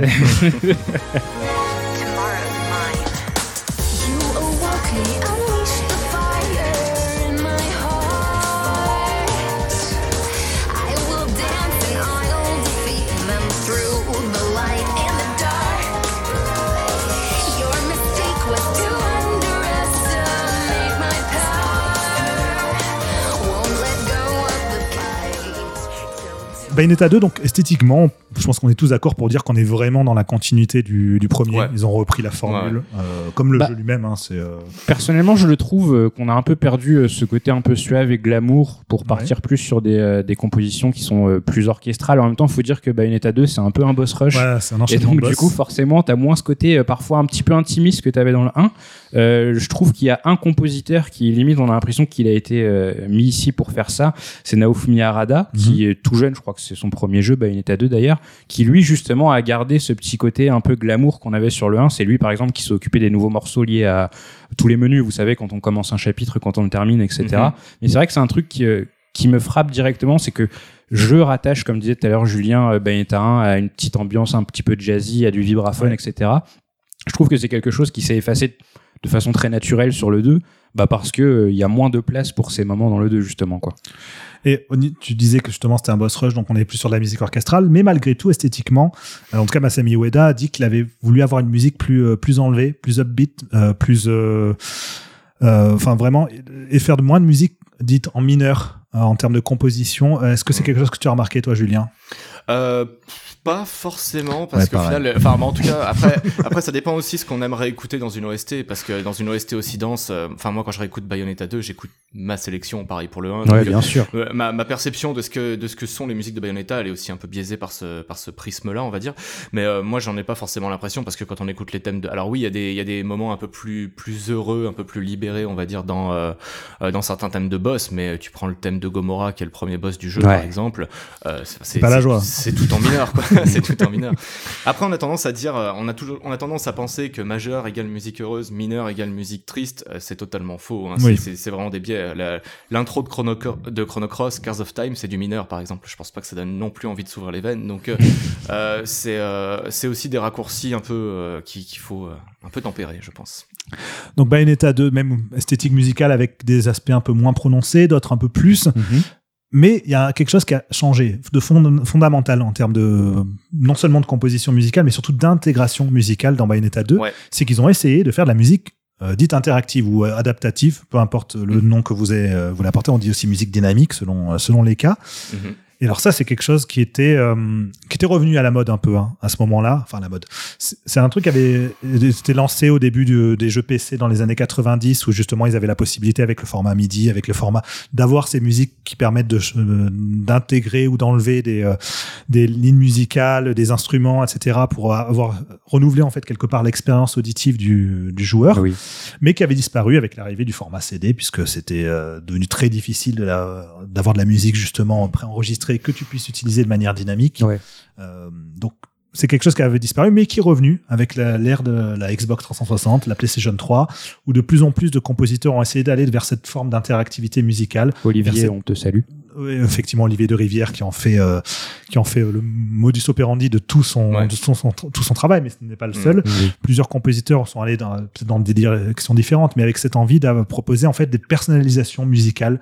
Donc en fonction de ce que le joueur va faire, de ce qui va se passer à l'écran, bah, la Mhm. musique va évoluer plus ou moins différemment. Mhm.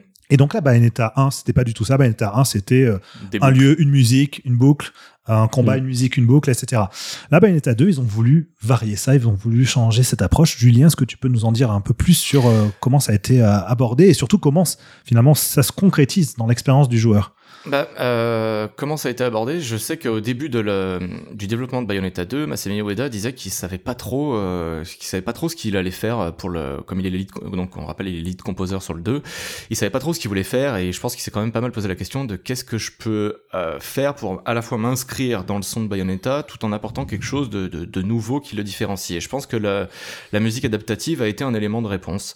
Euh, après, euh, comment euh, ça se répercute dans l'expérience du joueur Euh, Moi, je trouve que c'est un résultat qui est quand même très en demi-teinte. Alors, euh, je critique pas du tout euh, l'intégration parce que l'intégration musicale, d'un point de vue technique, marche extrêmement bien. C'est pas le souci. C'est plus que je, je trouve que l'utilité de la musique interactive dans un boss rush pour Ouais. des musiques d'exploration, c'est, euh, bah, au final, c'est c'est très, enfin, l'intérêt est très limité parce qu'ils Mhm. expliquaient par exemple qu'il y a des morceaux d'exploration où il y a 10, 10 branches possibles euh, pour le, enfin 10 chemins possibles pour la musique. On en a discuté final- tous les trois, personne ne l'a remarqué. Non, hein. c'est- Ouais. perso- personne l'a remarqué. Bah, surtout qu'en fait, à la limite, on va prendre le temps d'explorer un petit peu plus la première fois. Hmm. Mais déjà, euh, c'est un- c'est- ça s'inscrit plus dans la lignée d'un boss rush, comme on le disait. Mais en plus, c'est des jeux dans lesquels on, on réexplore jamais euh, les, les parties d'avant. Enfin, les Mhm. parties d'après, je veux dire, euh, il y a des sections où on, va tout de suite à l'objectif euh, pour aller au, pour aller aux affrontements directement. Donc, euh, on, on le remarque encore moins. Donc, moi, je n'ai personnellement aucun, aucun souvenir de musique adaptative pendant les phases de, dites d'exploration. Par contre, c'est un peu moins vrai pour les thèmes de combat, Mhm. où euh, vraiment, bah, Masami Ueda d'ailleurs avait partagé une vidéo de son travail, donc du thème de, de, de, de l'affrontement contre Gomorrah, Devourer of Time, je crois. Et euh, là, il y a vraiment euh, cinq sections qui se suivent et on reste dans la section 1 en boucle tant qu'on n'a pas tant qu'on n'est pas allé assez loin dans le combat, puis après la 2, puis après la 3, puis la 4. C'est quelque chose qui se retrouve dans la plupart des musiques de boss du jeu. hein. Voilà, c'est pas spécifique à ce, ce combat-là. non, non, non, non, bien sûr. Mais c'est euh, ce combat-là l'illustre très bien parce Oui. que c'est le combat qu'on a au bout de 10 minutes de jeu. Ouais. On voit ce grand crescendo, cette grande démesure aussi. Euh, et d'ailleurs, on parlait un peu plus tôt de- du fait de, de qu'il y ait peu d'instruments utilisés pour euh, de vrais instruments, je veux dire, ut- utilisés dans les OST de Bayonetta. C'est parce que euh, le, le fait que ce soit des VST, ça permet d'avoir des retouches jusqu'à la dernière minute euh, de, de développement. C'est ce que chose- disait Ueda en, en Ouais. interview notamment. ouais. et c'est d'autant plus vrai qu'on a besoin de cette souplesse-là euh, quand on fait de la musique adaptative. Alors bien sûr, il y a évidemment, bah, on parlait d'Olivier de Rivière par exemple, lui, il a, il, f- il a, il a recours aussi au maximum à des, à des vrais instruments. Ça, après aussi, c'est des histoires de budget. Oui. Mais euh, euh, je pense qu'il y a des, euh, il y, a, il y a des fois où on, on ne peut pas avoir de, de vrais instruments, et puis ça, ça a aussi un- une flexibilité que n'a pas forcément le, les enregistrements en studio. Quoi.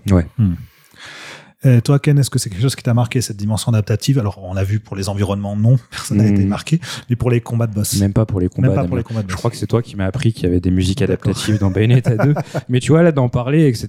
Et par exemple, que Julien dise que c'est visible directement dans le thème de Gomorrah, j'ai envie de lancer le, le, le combat contre Gomorrah vite Tu fait verras, pour, c'est flagrant. pour me concentrer dessus exactement. Et du coup, j'invite les auditeurs à lancer Bayonetta 2. On va tous le faire ensemble pour voir justement euh, la qualité de cette musique adaptative.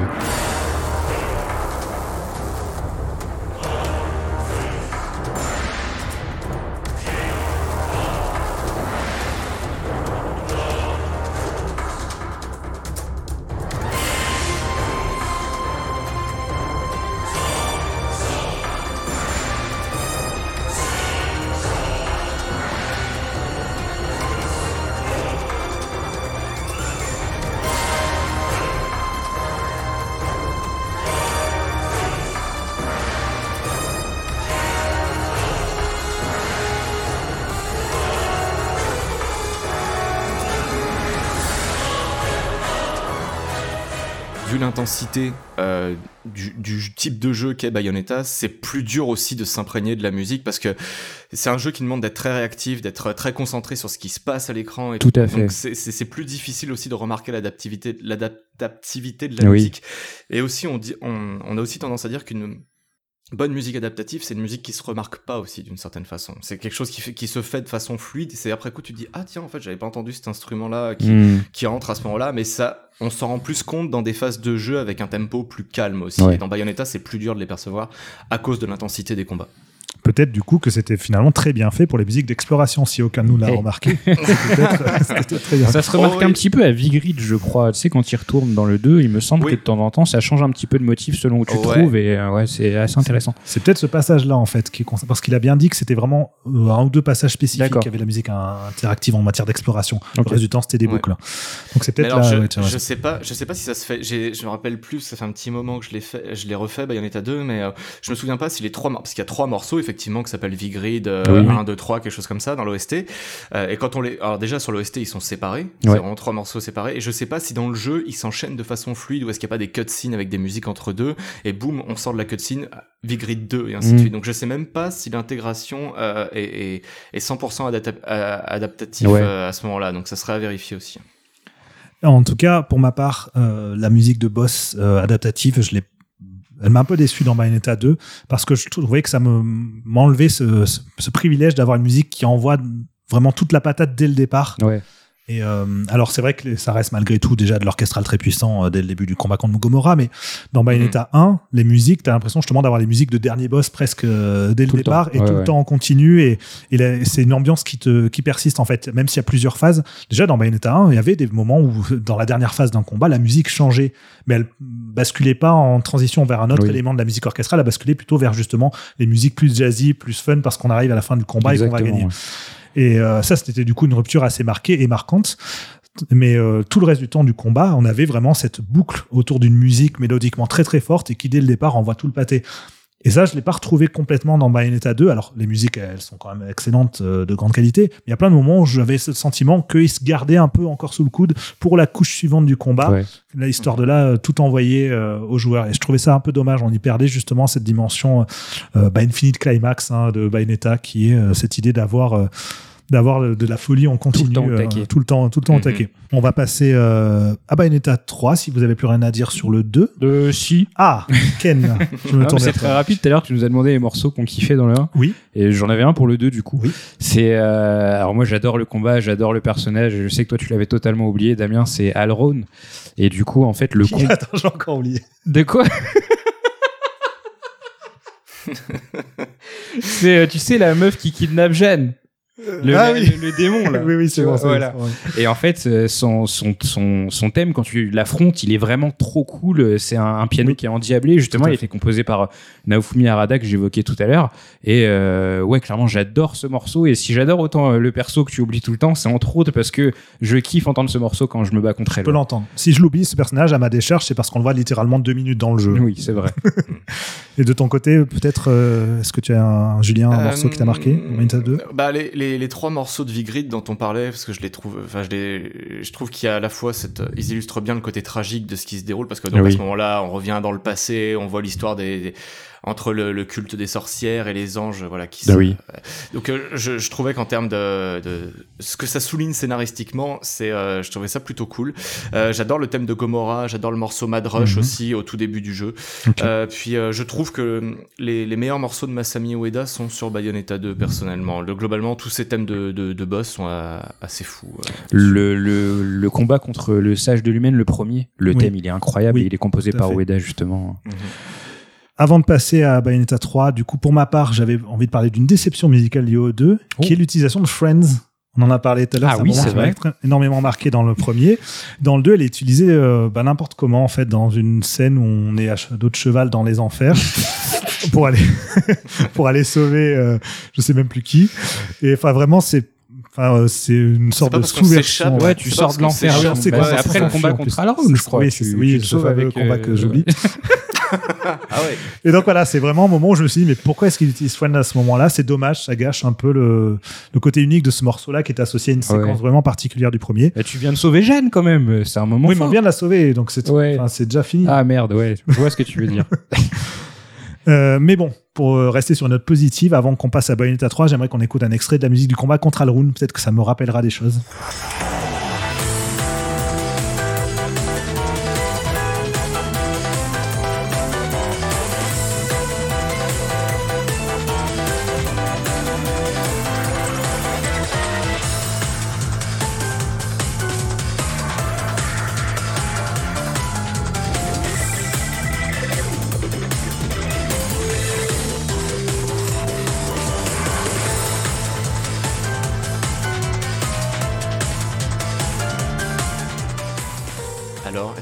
Quelque chose, Damien c'est bon, ça m'a rappelé ce combat. Non, mais en vrai, voilà, quand j'ai refait le jeu récemment, on en avait reparlé Ken, c'est vrai que le combat est très cool, mais notamment grâce à sa musique. C'est juste que le personnage en lui-même est inintéressant, mais euh, je- voilà. Bon, elle est classe quand même. Oui, oui. Et, euh, Et donc on passe à Bayonetta 3. Et là, alors là, c'est le contraire de la classe sur euh, pas mal d'aspects. Bah. Mais on va pas non plus euh, débattre sur la qualité réelle ou non de Bayonetta 3. Mais déjà, c'est un jeu qui lui-même a pris une direction un peu différente. Justement, moi, que je considère presque en opposition aux deux. Donc le 2 était plus sur du Bosch Rush. Le 3, au contraire, a mis l'exploration en avant, peut-être un peu trop. Euh, le 3 est dans un, n'est plus dans ce délire, soit ange et démon. Euh, il est vraiment, on est dans le monde moderne. Donc, enfin, une espèce de tour de, tour du monde tout au Ouais. long du jeu et qui va, un aspect qui va se retranscrire aussi euh, dans la, dans la musique. Et Bayonetta 3, donc c'est un jeu qui a eu un long développement et qui a eu aussi beaucoup, beaucoup, beaucoup de compositeurs qui ont été euh, Ouais. sur le projet. Et justement, euh, tout à l'heure, euh, Ken, tu citais euh, Naofumi Arada. Arada, ouais. C'est lui qui a été le lead music composer. Tout pour, à fait. pour le 3. Est-ce que tu étais content de voir ça? Bah oui, et en plus, je trouve que ça se ressent. On, en revient, on y reviendra peut-être, mais enfin, ce que j'aime beaucoup dans la BO de Bayo 3, c'est que justement, tu as pas mal de tentatives qui se tournent à nouveau vers le jazz, et ça part assez loin. Tu as des morceaux qui font du free jazz, où tu as une contrebasse qui est complètement affolée, etc. Et euh, j'aime penser que c'est parce que Arada est lead composer, parce que justement, c'est des morceaux qu'il avait essayé Hmm. de faire, de retranscrire de Bayonetta 1 dans le 2, et là, du coup, dans le 3, tu as pas mal de morceaux qui tournent autour lâché. de... Voilà, c'est ça. Il faut savoir qu'Arada, en dehors de Bayonetta 2, avait aussi bossé euh, pour d'autres jeux chez Platinum, donc Ouais, Legend of. Korra, Astral Chain, effectivement, le Tortue Ninja aussi. Mhm. Euh, donc c'est voilà, c'est quelqu'un qui est chez Platinum depuis un certain temps, donc il a quand même de la bouteille. On l'attendait peut-être peut-être pas au rôle de musique composeur.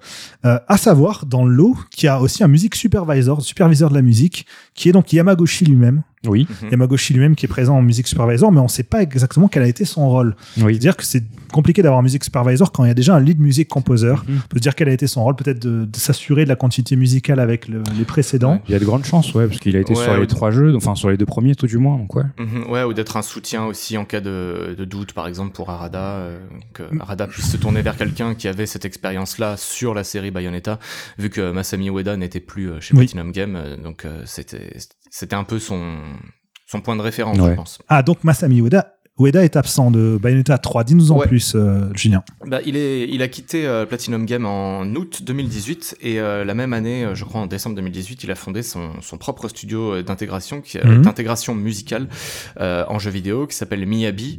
Et récemment, ce- son studio s'est occupé de l'intégration du jeu Valkyrie Elysium, composé par Motoi Sakuraba, par exemple. Alors, j'ai pas tout en tête, mais ça, c'est leur, leur dernier fait d'armes, en tout cas au moment où on enregistre cette émission. À savoir que c'est lui aussi qui avait notamment fait l'implémentation du son, euh, enfin de la musique sur Nier Ouais. Automata. Exactement, ouais. Euh, à savoir qu'Arada aussi bossé euh, dans ce domaine-là. Donc, Ouais. justement, il y Mhm. avait déjà une certaine Mhm. connexion. Euh, Peut-être qu'ils avaient discuté de Bayonetta à ce moment-là. On Oui, sait- on sait pas trop. Mhm. Et bon, là, on a cité le compositeur principal, on a cité le superviseur de la musique, mais en fait, les compositeurs, ils sont très, très, très, très, très nombreux. Ouais. Euh, alors, je vais essayer de les citer tous rapidement quand même pour leur rendre euh, justice, mais euh, malgré tout, vous allez voir, c'est une quantité de compositeurs un peu affolante. Donc, on a Tomoki euh, Kameyama, Yoon Kim, on a Seiji Ota, Hitomi Kurokawa, Takashi euh, Nakabepu, Takumi Iguchi, Aoda Nakanishi. Et c'est pas fini. On a aussi Masahiro Miyayoshi, Raikondo, Masahiro Aoki, Takahiro Izutani et Ryo Furukawa. Et ça, c'est que pour les phases de jeu parce qu'il y a aussi des compositeurs pour les cutscenes. On a encore Yoshitaka Suzuki qui est revenu, mais on a aussi Ibiki Yamazaki et Shu Kanematsu. Alors Mhm. voilà, on est sur un total, je sais plus, je crois 17 compositeurs euh, Mhm. en tout sur le projet. C'est euh, c'est affolant. Qu'est-ce qui leur a pris de faire euh, d'amener 17 compositeurs sur un beat'em up de 10 heures de jeu? Ouais, c'est vrai. Ah non, bah, ju- justement, moi je trouve que le jeu est plus long que les, les anciens Bayonetta. Oui. J'ai mis, j'ai mis oui, 12 oui. heures pour ma part, mais c'est vrai qu'il peut être un peu plus long si on creuse. euh, Mm. Ouais, ouais, bah, je pense que ça s'explique par la longévité et la générosité du jeu, et puis Mm. euh, peut-être aussi parce qu'il y a une diversité de lieux qui est un peu plus étendue que dans Oui. les, les deux premiers Bayonetta. Donc euh, peut-être qu'il, euh, je sais pas exactement comment a réparti le travail, parce qu'à l'heure où on parle, il y a aucune OST qui est Oui. sortie. Ouais. Mais le jeu est annoncée. encore tout frais dans nos esprits aussi, donc on n'est pas encore Aussi, le recul ouais. qu'on avait pour, sur les deux premiers. Alors il y a quand même un jukebox dans le jeu, ce qui permet de savoir qui a fait quoi, avec des vrais titres et tout, donc ça c'est quand même cool, mais on espère qu'une BO sera annoncée pour euh, pouvoir euh, s'approprier un peu plus profondément euh, Ouais. les, les morceaux, qui a fait quoi ou autre. Mais euh, comme on le disait, il y a aussi 250 morceaux en tout dans le jeu. ça. Donc euh, c'est prendre le temps de digérer quelque chose comme ça. C'est, c'est- Pour rappel, c'était 150 sur le premier, 180 sur le 2, donc on est ouais. encore passé à l'étape au-dessus. Et à savoir que cette fois-ci, bah, l'excuse de la musique euh, ne peut pas être enregistrée avec de vrais instruments pour que ce soit plus simple n'est plus tout à fait à l'ordre du jour, puisqu'il y a Ouais. eu beaucoup d'enregistrements qui ont été faits avec des vrais instruments pour, euh, Mhm. pour Bayonetta 3. Si vous regardez le générique de fin, vous verrez qu'il y a énormément de Oui. sociétés de production musicale qui sont, euh, qui sont euh, bah, mentionnées au générique. Mhm. C'est euh, c'est même assez affolant parce qu'on saura pas exactement qui a fait quoi pour l'instant sur, euh, sur quelle piste. Mais euh, est-ce que vous étiez content de voir qu'il y avait autant d'instruments euh, Ouais. acoustiques? Bah, ça se sent, par exemple, tu prends le. euh, Il y a des arrangements de Riders of the Light, donc qui Ouais. avait été composé par Yamaguchi, euh, euh, qui est là, ont des phases avec euh, des solos de guitare électrique, et c'est complètement fou.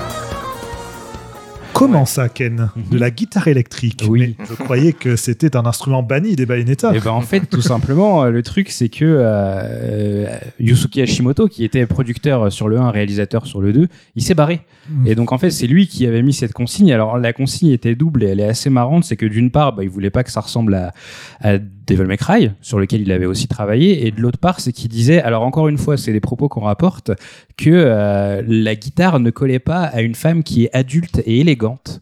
Et que donc du coup, il voulait pas de guitare pour Bayonetta.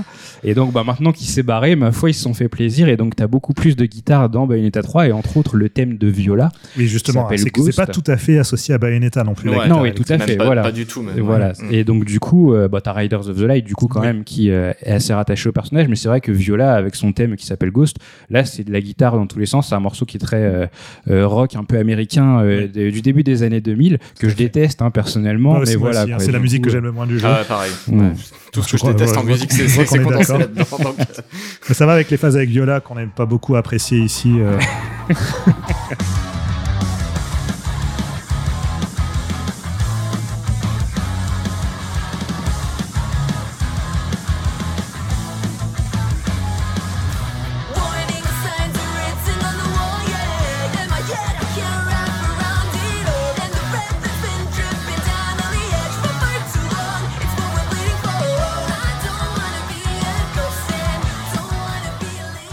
Mais donc voilà, c'est quand même une esthétique musicale qui euh, fait déjà une différence par rapport aux précédents épisodes. Mm. Non seulement déjà on joue un autre personnage que Bayonetta dans le jeu, Ouais. et ce personnage-là est associé à une esthétique musicale qui n'était pas là du tout. qui avant, n'était ouais. pas là avant et qui rappelle, bah, bah, a posteriori, euh, bah, euh, même du coup rétro- rétroactivement, bah, ouais.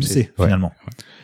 Ouais, Je- puis à la, enfin, je veux dire, c'est aussi c'est son le look vraiment un peu un peu gothique punk du, du personnage qui Oui, justifiait ce, ce ce style musical. Là, ils avaient plus aucune excuse pour ne pas mettre de la limite. Ils auraient loupé, le- ils auraient un peu loupé le coche s'ils Ouais. l'avaient pas fait. Donc Après, est-ce qu'ils ont choisi justifiait. le style punk de design de Viola? Parce qu'ils allaient faire cette esthétique musicale-là ou l'inverse Ça, on ne, on ne sait pas. Voilà, je lance des phrases comme ça.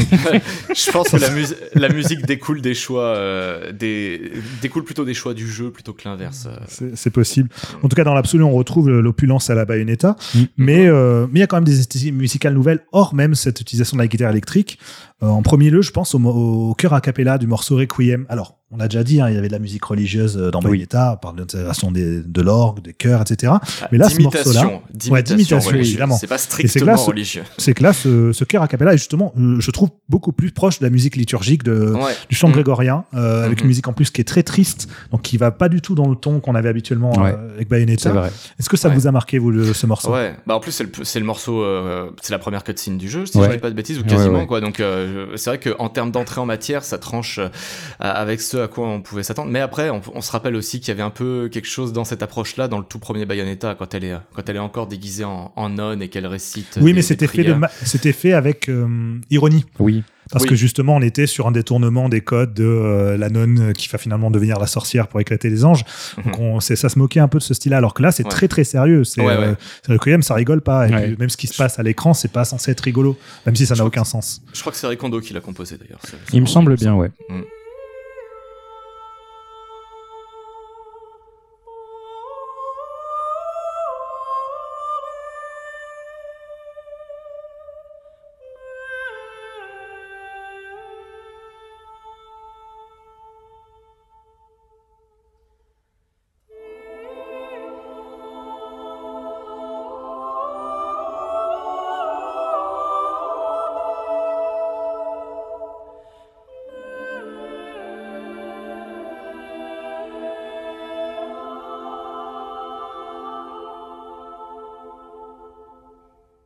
Ken, toi aussi, t'as été marqué par euh, Requiem? Non, totalement. C'est vrai que tu lances le jeu et donc tu sais pas encore à quelle sauce tu vas être mangé. C'est quand même un gros événement de jouer à un nouveau Bayonetta et c'est vrai que ça commence là-dessus avec une atmosphère qui est très lourde.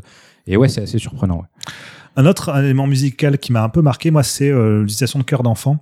Oui. Je- J'avais pas euh, noté ça dans les, dans les deux premiers Bayonetta. Non, ouais. Voilà. Mm. Et, euh, et ce qui est très marrant, c'est que là même dans l'orchestration, comment c'est c'est utilisé avec donc les autres instruments, ça m'a énormément fait penser en fait à du Nier.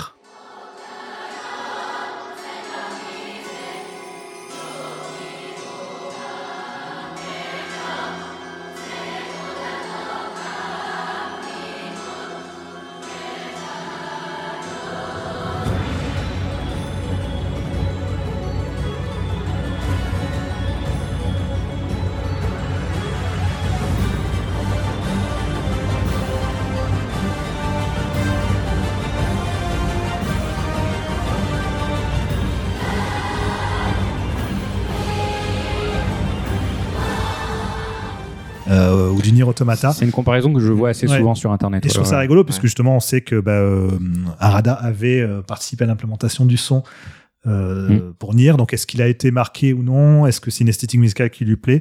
Alors c'est pas du tout les mêmes compositeurs. hein. C'est l'équipe Oui. de Monaka, donc de Keiichi Okabe qui a fait euh, les musiques de, de Nier. Mais voilà, est-ce que ouais, donc toi Taken, t'as t'as eu cette euh, Ouais. Même euh, J'ai déjà eu cette impression avec Ouais. ce que je connais de, de, De de Nier, Nier et de Nier Automata, mais c'est vrai que oui, c'est pour traîner un peu sur le Reddit de Bayonetta, c'est un truc qui revient assez souvent. ouais. T'as eu le même sens, la même sensation Euh, euh, J'avoue que je me rappelle pas trop de, de ces morceaux-là, pour être honnête, mais en fait, euh, moi j'ai quand même eu l'impression que si on, ils ont voulu aussi euh, affirmer un peu l'identité du 3 au sein de la série musicalement et que c'est pour ça qu'ils sont allés aussi vers des esthétiques un peu, Oui. un peu différentes et, euh, et c'est pour ça aussi que quand ils reprennent les, les morceaux euh, genre Gates of Hell, Red and Black et compagnie Oui. de- du 1 et du 2, ils sont revisités de façon acousti- euh, plus acoustique, Oui. par exemple, avec de vrais instruments et d'ailleurs Gate of Hell a au moins deux ou trois versions différentes. Ouais, t'as une Une- version bossa nova. une euh, version swing, je crois, Ouais. et, euh, qui sont vraiment super d'ailleurs. trop bien. Ouais, ouais, ouais. Ah, c'est une ça, esthétique musicale très riche encore. Hein, bah, Bayonetta Ouais. 3, on est euh, le, le jeu est peut-être le plus généreux des trois. C'est pas le plus abouti, mais c'est vraiment celui qui part dans tous les sens plus encore que les précédents.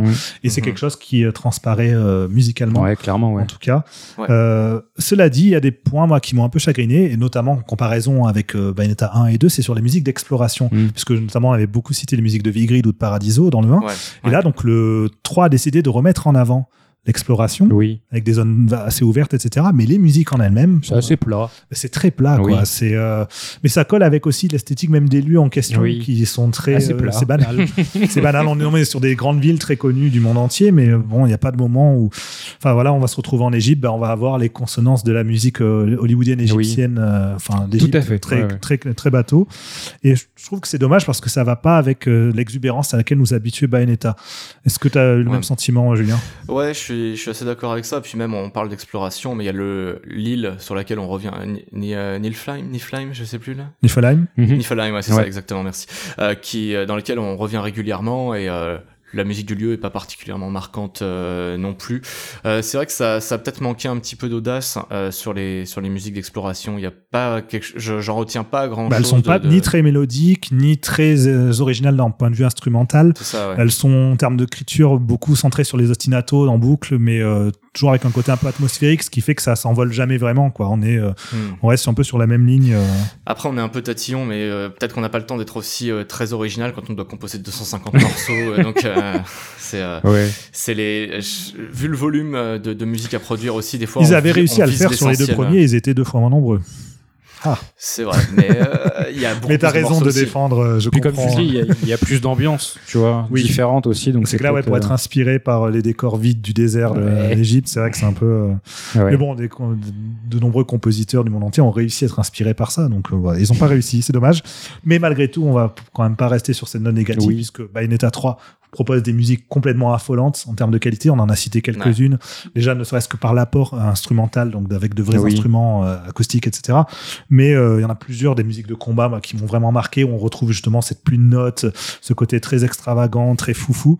Mhm. Euh, je cite notamment la musique Red Lupus, qui est donc qu'on entend quand les combats contre euh, contre le loup. Ouais, Euh, oui. je vais oui, pas oui. spoiler si vous avez pas fait Bayonetta 3, Le loup, oui. parce que l'histoire est très importante. hein, c'est un scénario de grande qualité. Tout à fait. Euh, voilà, donc c'est une musique qui, euh, bah, en même temps, ça accompagne un peu à la, la manière de Jeanne, les meilleurs combats du jeu. Oui, c'est vrai. Mhm. Belle Ouais, comparaison. ouais. Et puis, euh, je crois que c'est euh, encore une fois Ray Kondo qui les a signés, ces, ces musiques-là. Ça s'entend. Vraiment, Ouais. là, on, est, Mhm. on se dit, on est vraiment dans l'esthétique des, des précédents Bayonetta.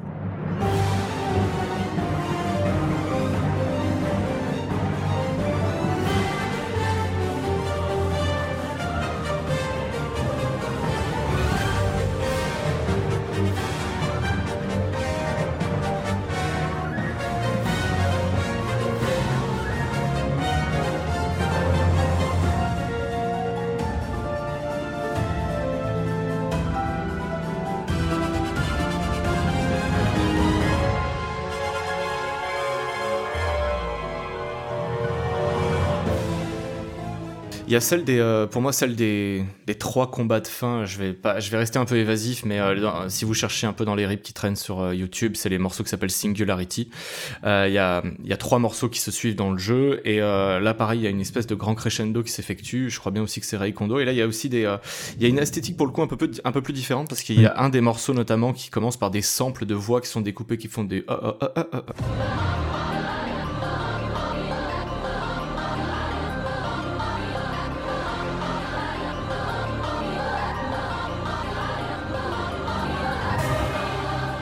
Ça, par exemple, ça, ça apporte un peu de sang neuf à la. J'étais plus marqué, par exemple, par cette utilisation de la voix que les chœurs d'enfants, par exemple. Quand j'ai lancé le combat la première fois, j'étais là, oh, wow, ça, Ouais. c'est- je m'attendais pas à avoir ce côté un peu, euh, comme on dit en sampling, euh, très slicé, très découpé de, de- des, des, des, des samples de voix, quoi. Ouais. Et euh, je trouvais ça vraiment cool. Et en, en parlant de voix, justement, l'un des euh, points récurrents dans les Bayonetta, c'est la chanson thème, donc, Ouais. qui est celle des, des combats. Alors, il y en a deux. Il y a d'abord la Moonlight Serenade, donc de Glenn Miller, qui était notamment chantée par, euh, par Frank Sinatra, Mm. qui est très connu, euh, et qui a été arrangée pour l'occasion dans la version du jeu par euh, Seiji Ota. Mm. Mais il y a aussi donc le thème of Bayonetta 3, Oui. euh, ce qui cette fois s'appelle All Fine. Oui. Euh, qui est basé sur le- une chanson qui est We Are As One, qui est la chanson composée, la- le seul morceau composé par Yamaguchi pour ce troisième épisode. Et il faut savoir, et je pense qu'on est tous les trois d'accord, puisqu'on en avait discuté, que ce thème of Bayonetta 3, c'est la, le meilleur, la meilleure chanson des, euh, des trois épisodes. Les trois de Mysterious Destiny et Tomorrow is. C'est vrai qu'elle est incroyable. Ouais, ouais, ouais. Ouais. On peut écouter un extrait.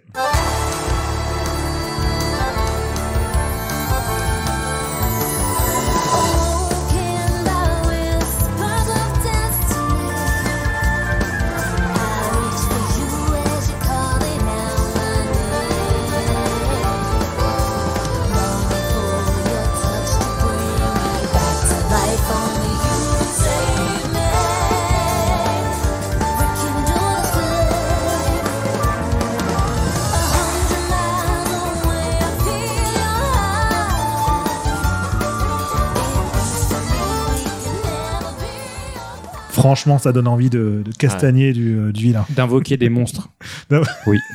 d'invoquer des monstres, mais de laisser des commandes pour pouvoir se Se déplacer, en même déplacer. temps. Sachez que, c'est possible. faisable. Voilà. Je crois que le, morceau, euh, le morceau avait filtré en plus avant la, la sortie du jeu et c'était Oui. c'était quasiment le premier morceau qu'on a écouté du, du jeu en entier. Et, ouais, c'était la claque quoi. Enfin vraiment, euh, là on sentait qu'il y avait dé- déjà là il y avait de vrais instruments enregistrés. Ouais. euh, je sais plus, si c'est- je sais pas si c'est du violon ou de l'alto, mais euh, pareil là c'est le violon qui virevolte et c'est euh, Oui. c'est vraiment fou. C'est très tango, très très tango comme euh, comme esthétique. Mais c'est vrai qu'avec Damien à la rédac, à chaque trailer, on se disait est-ce que ça y est, on a le morceau qui va être réutilisé par rapport euh, aux deux autres, donc euh, Fly Me to the Moon et euh, Moon River. Et ils l'ont jamais lâché jusqu'au Oui. bout. On l'a découvert à la sortie, mais celui-ci, ouais, avait été dévoilé un petit peu plus tôt, euh, comme euh, l'arrangement de Riders of the Light aussi d'ailleurs. Mhm. C'était une très bonne surprise. Ouais. Voilà pour Bayonetta 3. Est-ce que vous aviez peut-être quelque chose à rajouter sur Ouais. Oui. Je voulais parler ok. de euh, moi les morceaux que je préfère dans Bayo 3, c'est tous ceux qui tournent autour des missions de Gênes. Ah. Ouais, c'est ce côté très Ah. original. Donc, ouais, ouais, exactement, ouais, très film d'espion, euh, Ouais. euh, très glamour pastiche, justement. Pastiche un petit peu. Et oui, exactement, ouais. quoi, À la OSS 117. c'est vrai. Il y a ce petit côté avec ce- cette intro euh, où tu as ce petit côté cowboy bebop dans le montage et j'adore Mhm. l'ambiance et c'est vrai que Julien le disait à juste titre tout à l'heure comme c'est des- drôle de dame. quoi.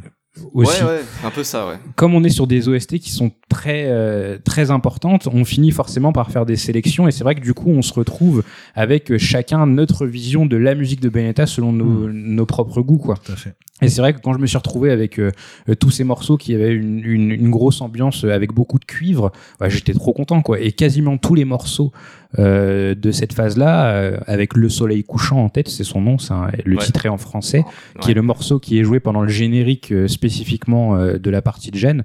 Bah, j'étais ébahi devant ma télé d'avoir des morceaux de ce type sur Bayonetta. J'avais l'impression de retrouver ce que je vous disais tout à l'heure, bah, le, le petit côté jazzy euh, Ouais. de Bayo 1 que j'aimais énormément.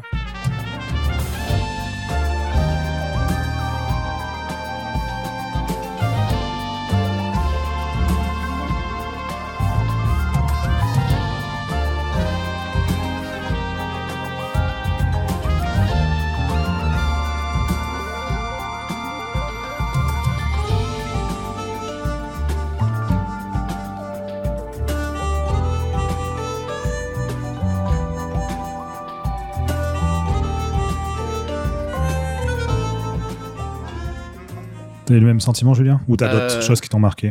Bah, moi, je l'ai évoqué. Ça va être ouais, vraiment ouais, euh, les, les morceaux de Singularity et puis de, le thème de combat euh, qu'on a longtemps appelé euh, Whispers of Destiny, pardon. Euh, All Fine, voilà, donc le thème de Bayonetta 3, qui est vraiment super. Même la chanson de fin, euh, je la trouve un peu mielleuse, mais j'aime bien. We Are As One, là, composée par euh, Yamaguchi. Mais d'ailleurs, il y a quelque chose qui me revient que j'aurais dû évoquer dans le premier Bayonetta aussi, euh, que, que Yamaguchi a dit et que je trouvais vachement intéressant par rapport à la caractéristique du son de Bayonetta. C'est parce qu'on parle du son de Bayonetta Oui. que ça me Oui. revient. Mais il avait dit que c'est quand il a composé la musique du trailer du TGS 2008, qu'on retrouve dans les morceaux bonus de l'OST du 1, Ouais. euh, c'est à partir de ce morceau-là qu'ils ont commencé à se dire ok c'est ça l'esthétique du, du son Ouais. Bayonetta en fait et il a fallu que ce morceau a- arrive pour qu'après la ligne directrice enfin la ligne conductrice de du, du son Bayonetta existe en fait et soit plus clair pour tous les toutes les personnes impliquées euh, dans la musique du jeu Bah, Merci beaucoup, euh, Julien et Ken. On va finir euh, avec l'actualité de Third et Wire Records. Ah, attends, j'ai un dernier truc, je te Ah, coupe. pardon, mais dis-moi. Euh, c'est tout récent, mais il y a l'OST de Bayonetta 2 qui est enfin disponible sur Spotify. Ah, voilà. Donc Parce si vous voulez vous faire plaisir. euh, euh, voilà, parce que euh, comment dire, on a on a mis du temps à enregistrer ce podcast. Il y a eu pas mal de d'aventures et c'est vrai que quand moi j'avais commencé la prépa, il n'y avait pas le, le 2 sur Spotify, mais il est arrivé entre temps. Il est arrivé en octobre. Euh, Sega s'occupe très peu de Bayonetta, mais s'il y a une chose très positive avec Sega, c'est qu'ils font euh, du bon taf euh, pour ce qui est de mettre à disposition euh, euh, les OST de leurs jeux Ouais. sur des plateformes de Mhm. streaming. Donc tu as tous les CD, euh, c'est divisé par CD, etc. Et donc du coup, même si euh, Bayonetta 2 et 3 sont des jeux Nintendo, et bah déjà tu as l'OST de Bayonetta 2 sur, euh, sur Spotify et les autres plateformes, et donc il n'est pas exclu qu'on ait aussi celle de Bayonetta 3. ouais. Ouais, espérons qu'elle Ouais. soit éditée euh, prochainement, effectivement. Ouais, c'est c'est possible d'ailleurs qu'elle soit euh, qu'elle soit diffusée, euh, enfin proposée qu'au format numérique, parce que 250 morceaux, ça fait Ouais. un nombre de disques à éditer. Je sais pas si euh, Nintendo ou Sega vont particulièrement aller dans ce dans ce sens Ouais. euh, d'une publication physique en tout cas. Mais voilà, c'est vrai que ça serait super qu'ils qu'ils nous sortent enfin le- l'OST. Au niveau de l'actualité, donc de Sœur d'édition, euh, très prochainement, Julien, tu feras partie de l'actualité, puisque tu nous as Mhm. concocté, attention, avant-première, un livre sur l'œuvre de David Simon, qui est Ouais. donc le créateur de la série The Wire. hein, hein, voilà, euh, je cite surtout celle-là parce que c'est celle qui est toujours citée dans le top 3 des plus grandes séries de, de tous les temps. Mais il a fait aussi The Deuce, il a fait, il a fait The Way on the City, donc il a fait pas mal, pas mal de choses. Et tu as fait un, bah, un travail de documentation euh, assez, euh, assez dingue. Vous verrez, c'est vraiment très très riche pour toute la dimension sociale, politique qui peut y avoir derrière, derrière ces œuvres. Bah, tu as réussi à articuler ça de manière euh, limpide et euh, en même temps très très riche. Euh, donc voilà, euh, j'espère que, que vous apprécierez cet ouvrage. Euh, là actuellement, donc on est au mois de janvier. On va sortir aussi un livre sur The Walking Dead. Donc euh, série pareil fleuve. Alors en l'occurrence là c'est euh, pas seulement la série télévisée mais c'est avant tout un comics aussi. Mhm. Euh, donc c'est un livre écrit par Maxence de Grendel qui a fait le livre sur Baldur's Gate chez. Sœur d'édition et pareil un grand fan de, de Walking Dead qui a décortiqué un peu les coulisses de la création de à la fois du comics et de la série et des jeux de Telltale mais qui est aussi revenu en détail sur toute la dimension un peu plus euh, philosophique qu'il peut y avoir derrière derrière The Walking Dead. Donc j'espère que vous apprécierez ça et évidemment si vous êtes passé à côté en fin d'année dernière on a sorti notamment euh, un livre sur euh, Final Fantasy, mais qui cette fois-ci s'appelle Le Monde selon Final Fantasy, un livre érudit, philosophique de Rémi Lopez, qui euh, analyse de manière transversale les différents épisodes de Final Fantasy par des thématiques bien spécifiques. Ça, c'était pour Sœur d'édition. Et Wire Records, de son côté, a sorti un album qu'on considère, euh, en tout cas Julien et moi, je crois que Ken ne l'a jamais écouté, euh, extraordinaire. C'est Kirite Ouais. de Oh Yasunori Mitsuda, donc le compositeur de, de Xenogears, de Chrono Cross, euh, de Xenoblade aussi euh, récemment, donc de E3. Et euh, donc c'est un album qui a été euh, co-créé avec Masato Kato, qui est donc Mhm. le scénariste et réalisateur de Chrono Cross, un scénariste aussi euh, de Baton Ketos, le premier. Et donc ensemble, bah, ils ont fait cette espèce d'œuvre euh, magique euh, qui reprend un peu toutes les, les aspirations ethniques de, de Mitsuda, mais Ouais. avec beaucoup de mélodies et beaucoup de chants aussi, avec la regrettée Erika Wai notamment Ouais. au chant. Donc c'est un album très très beau. Euh, Peut-être Julien, tu veux en dire deux trois mots? Bah, là, pour le coup, euh, tout est enregistré en studio avec la qualité, l'exigence de la qualité sonore euh, très propre à Mitsuda qu'on lui connaît. Et puis, oui, comme tu dis, c'est un album rêveur euh, qui fait voyager, qui, euh, euh, dont le titre complet est en fait les cinq saisons de Kirite. Oui. Et euh, ce qui est super euh, pour, euh, pour souligner ça, c'est que jusqu'à présent, le livret n'avait jamais été traduit. Donc, en fait, c'est basé sur une histoire écrite par Masato Kato, Oui. comme tu le disais.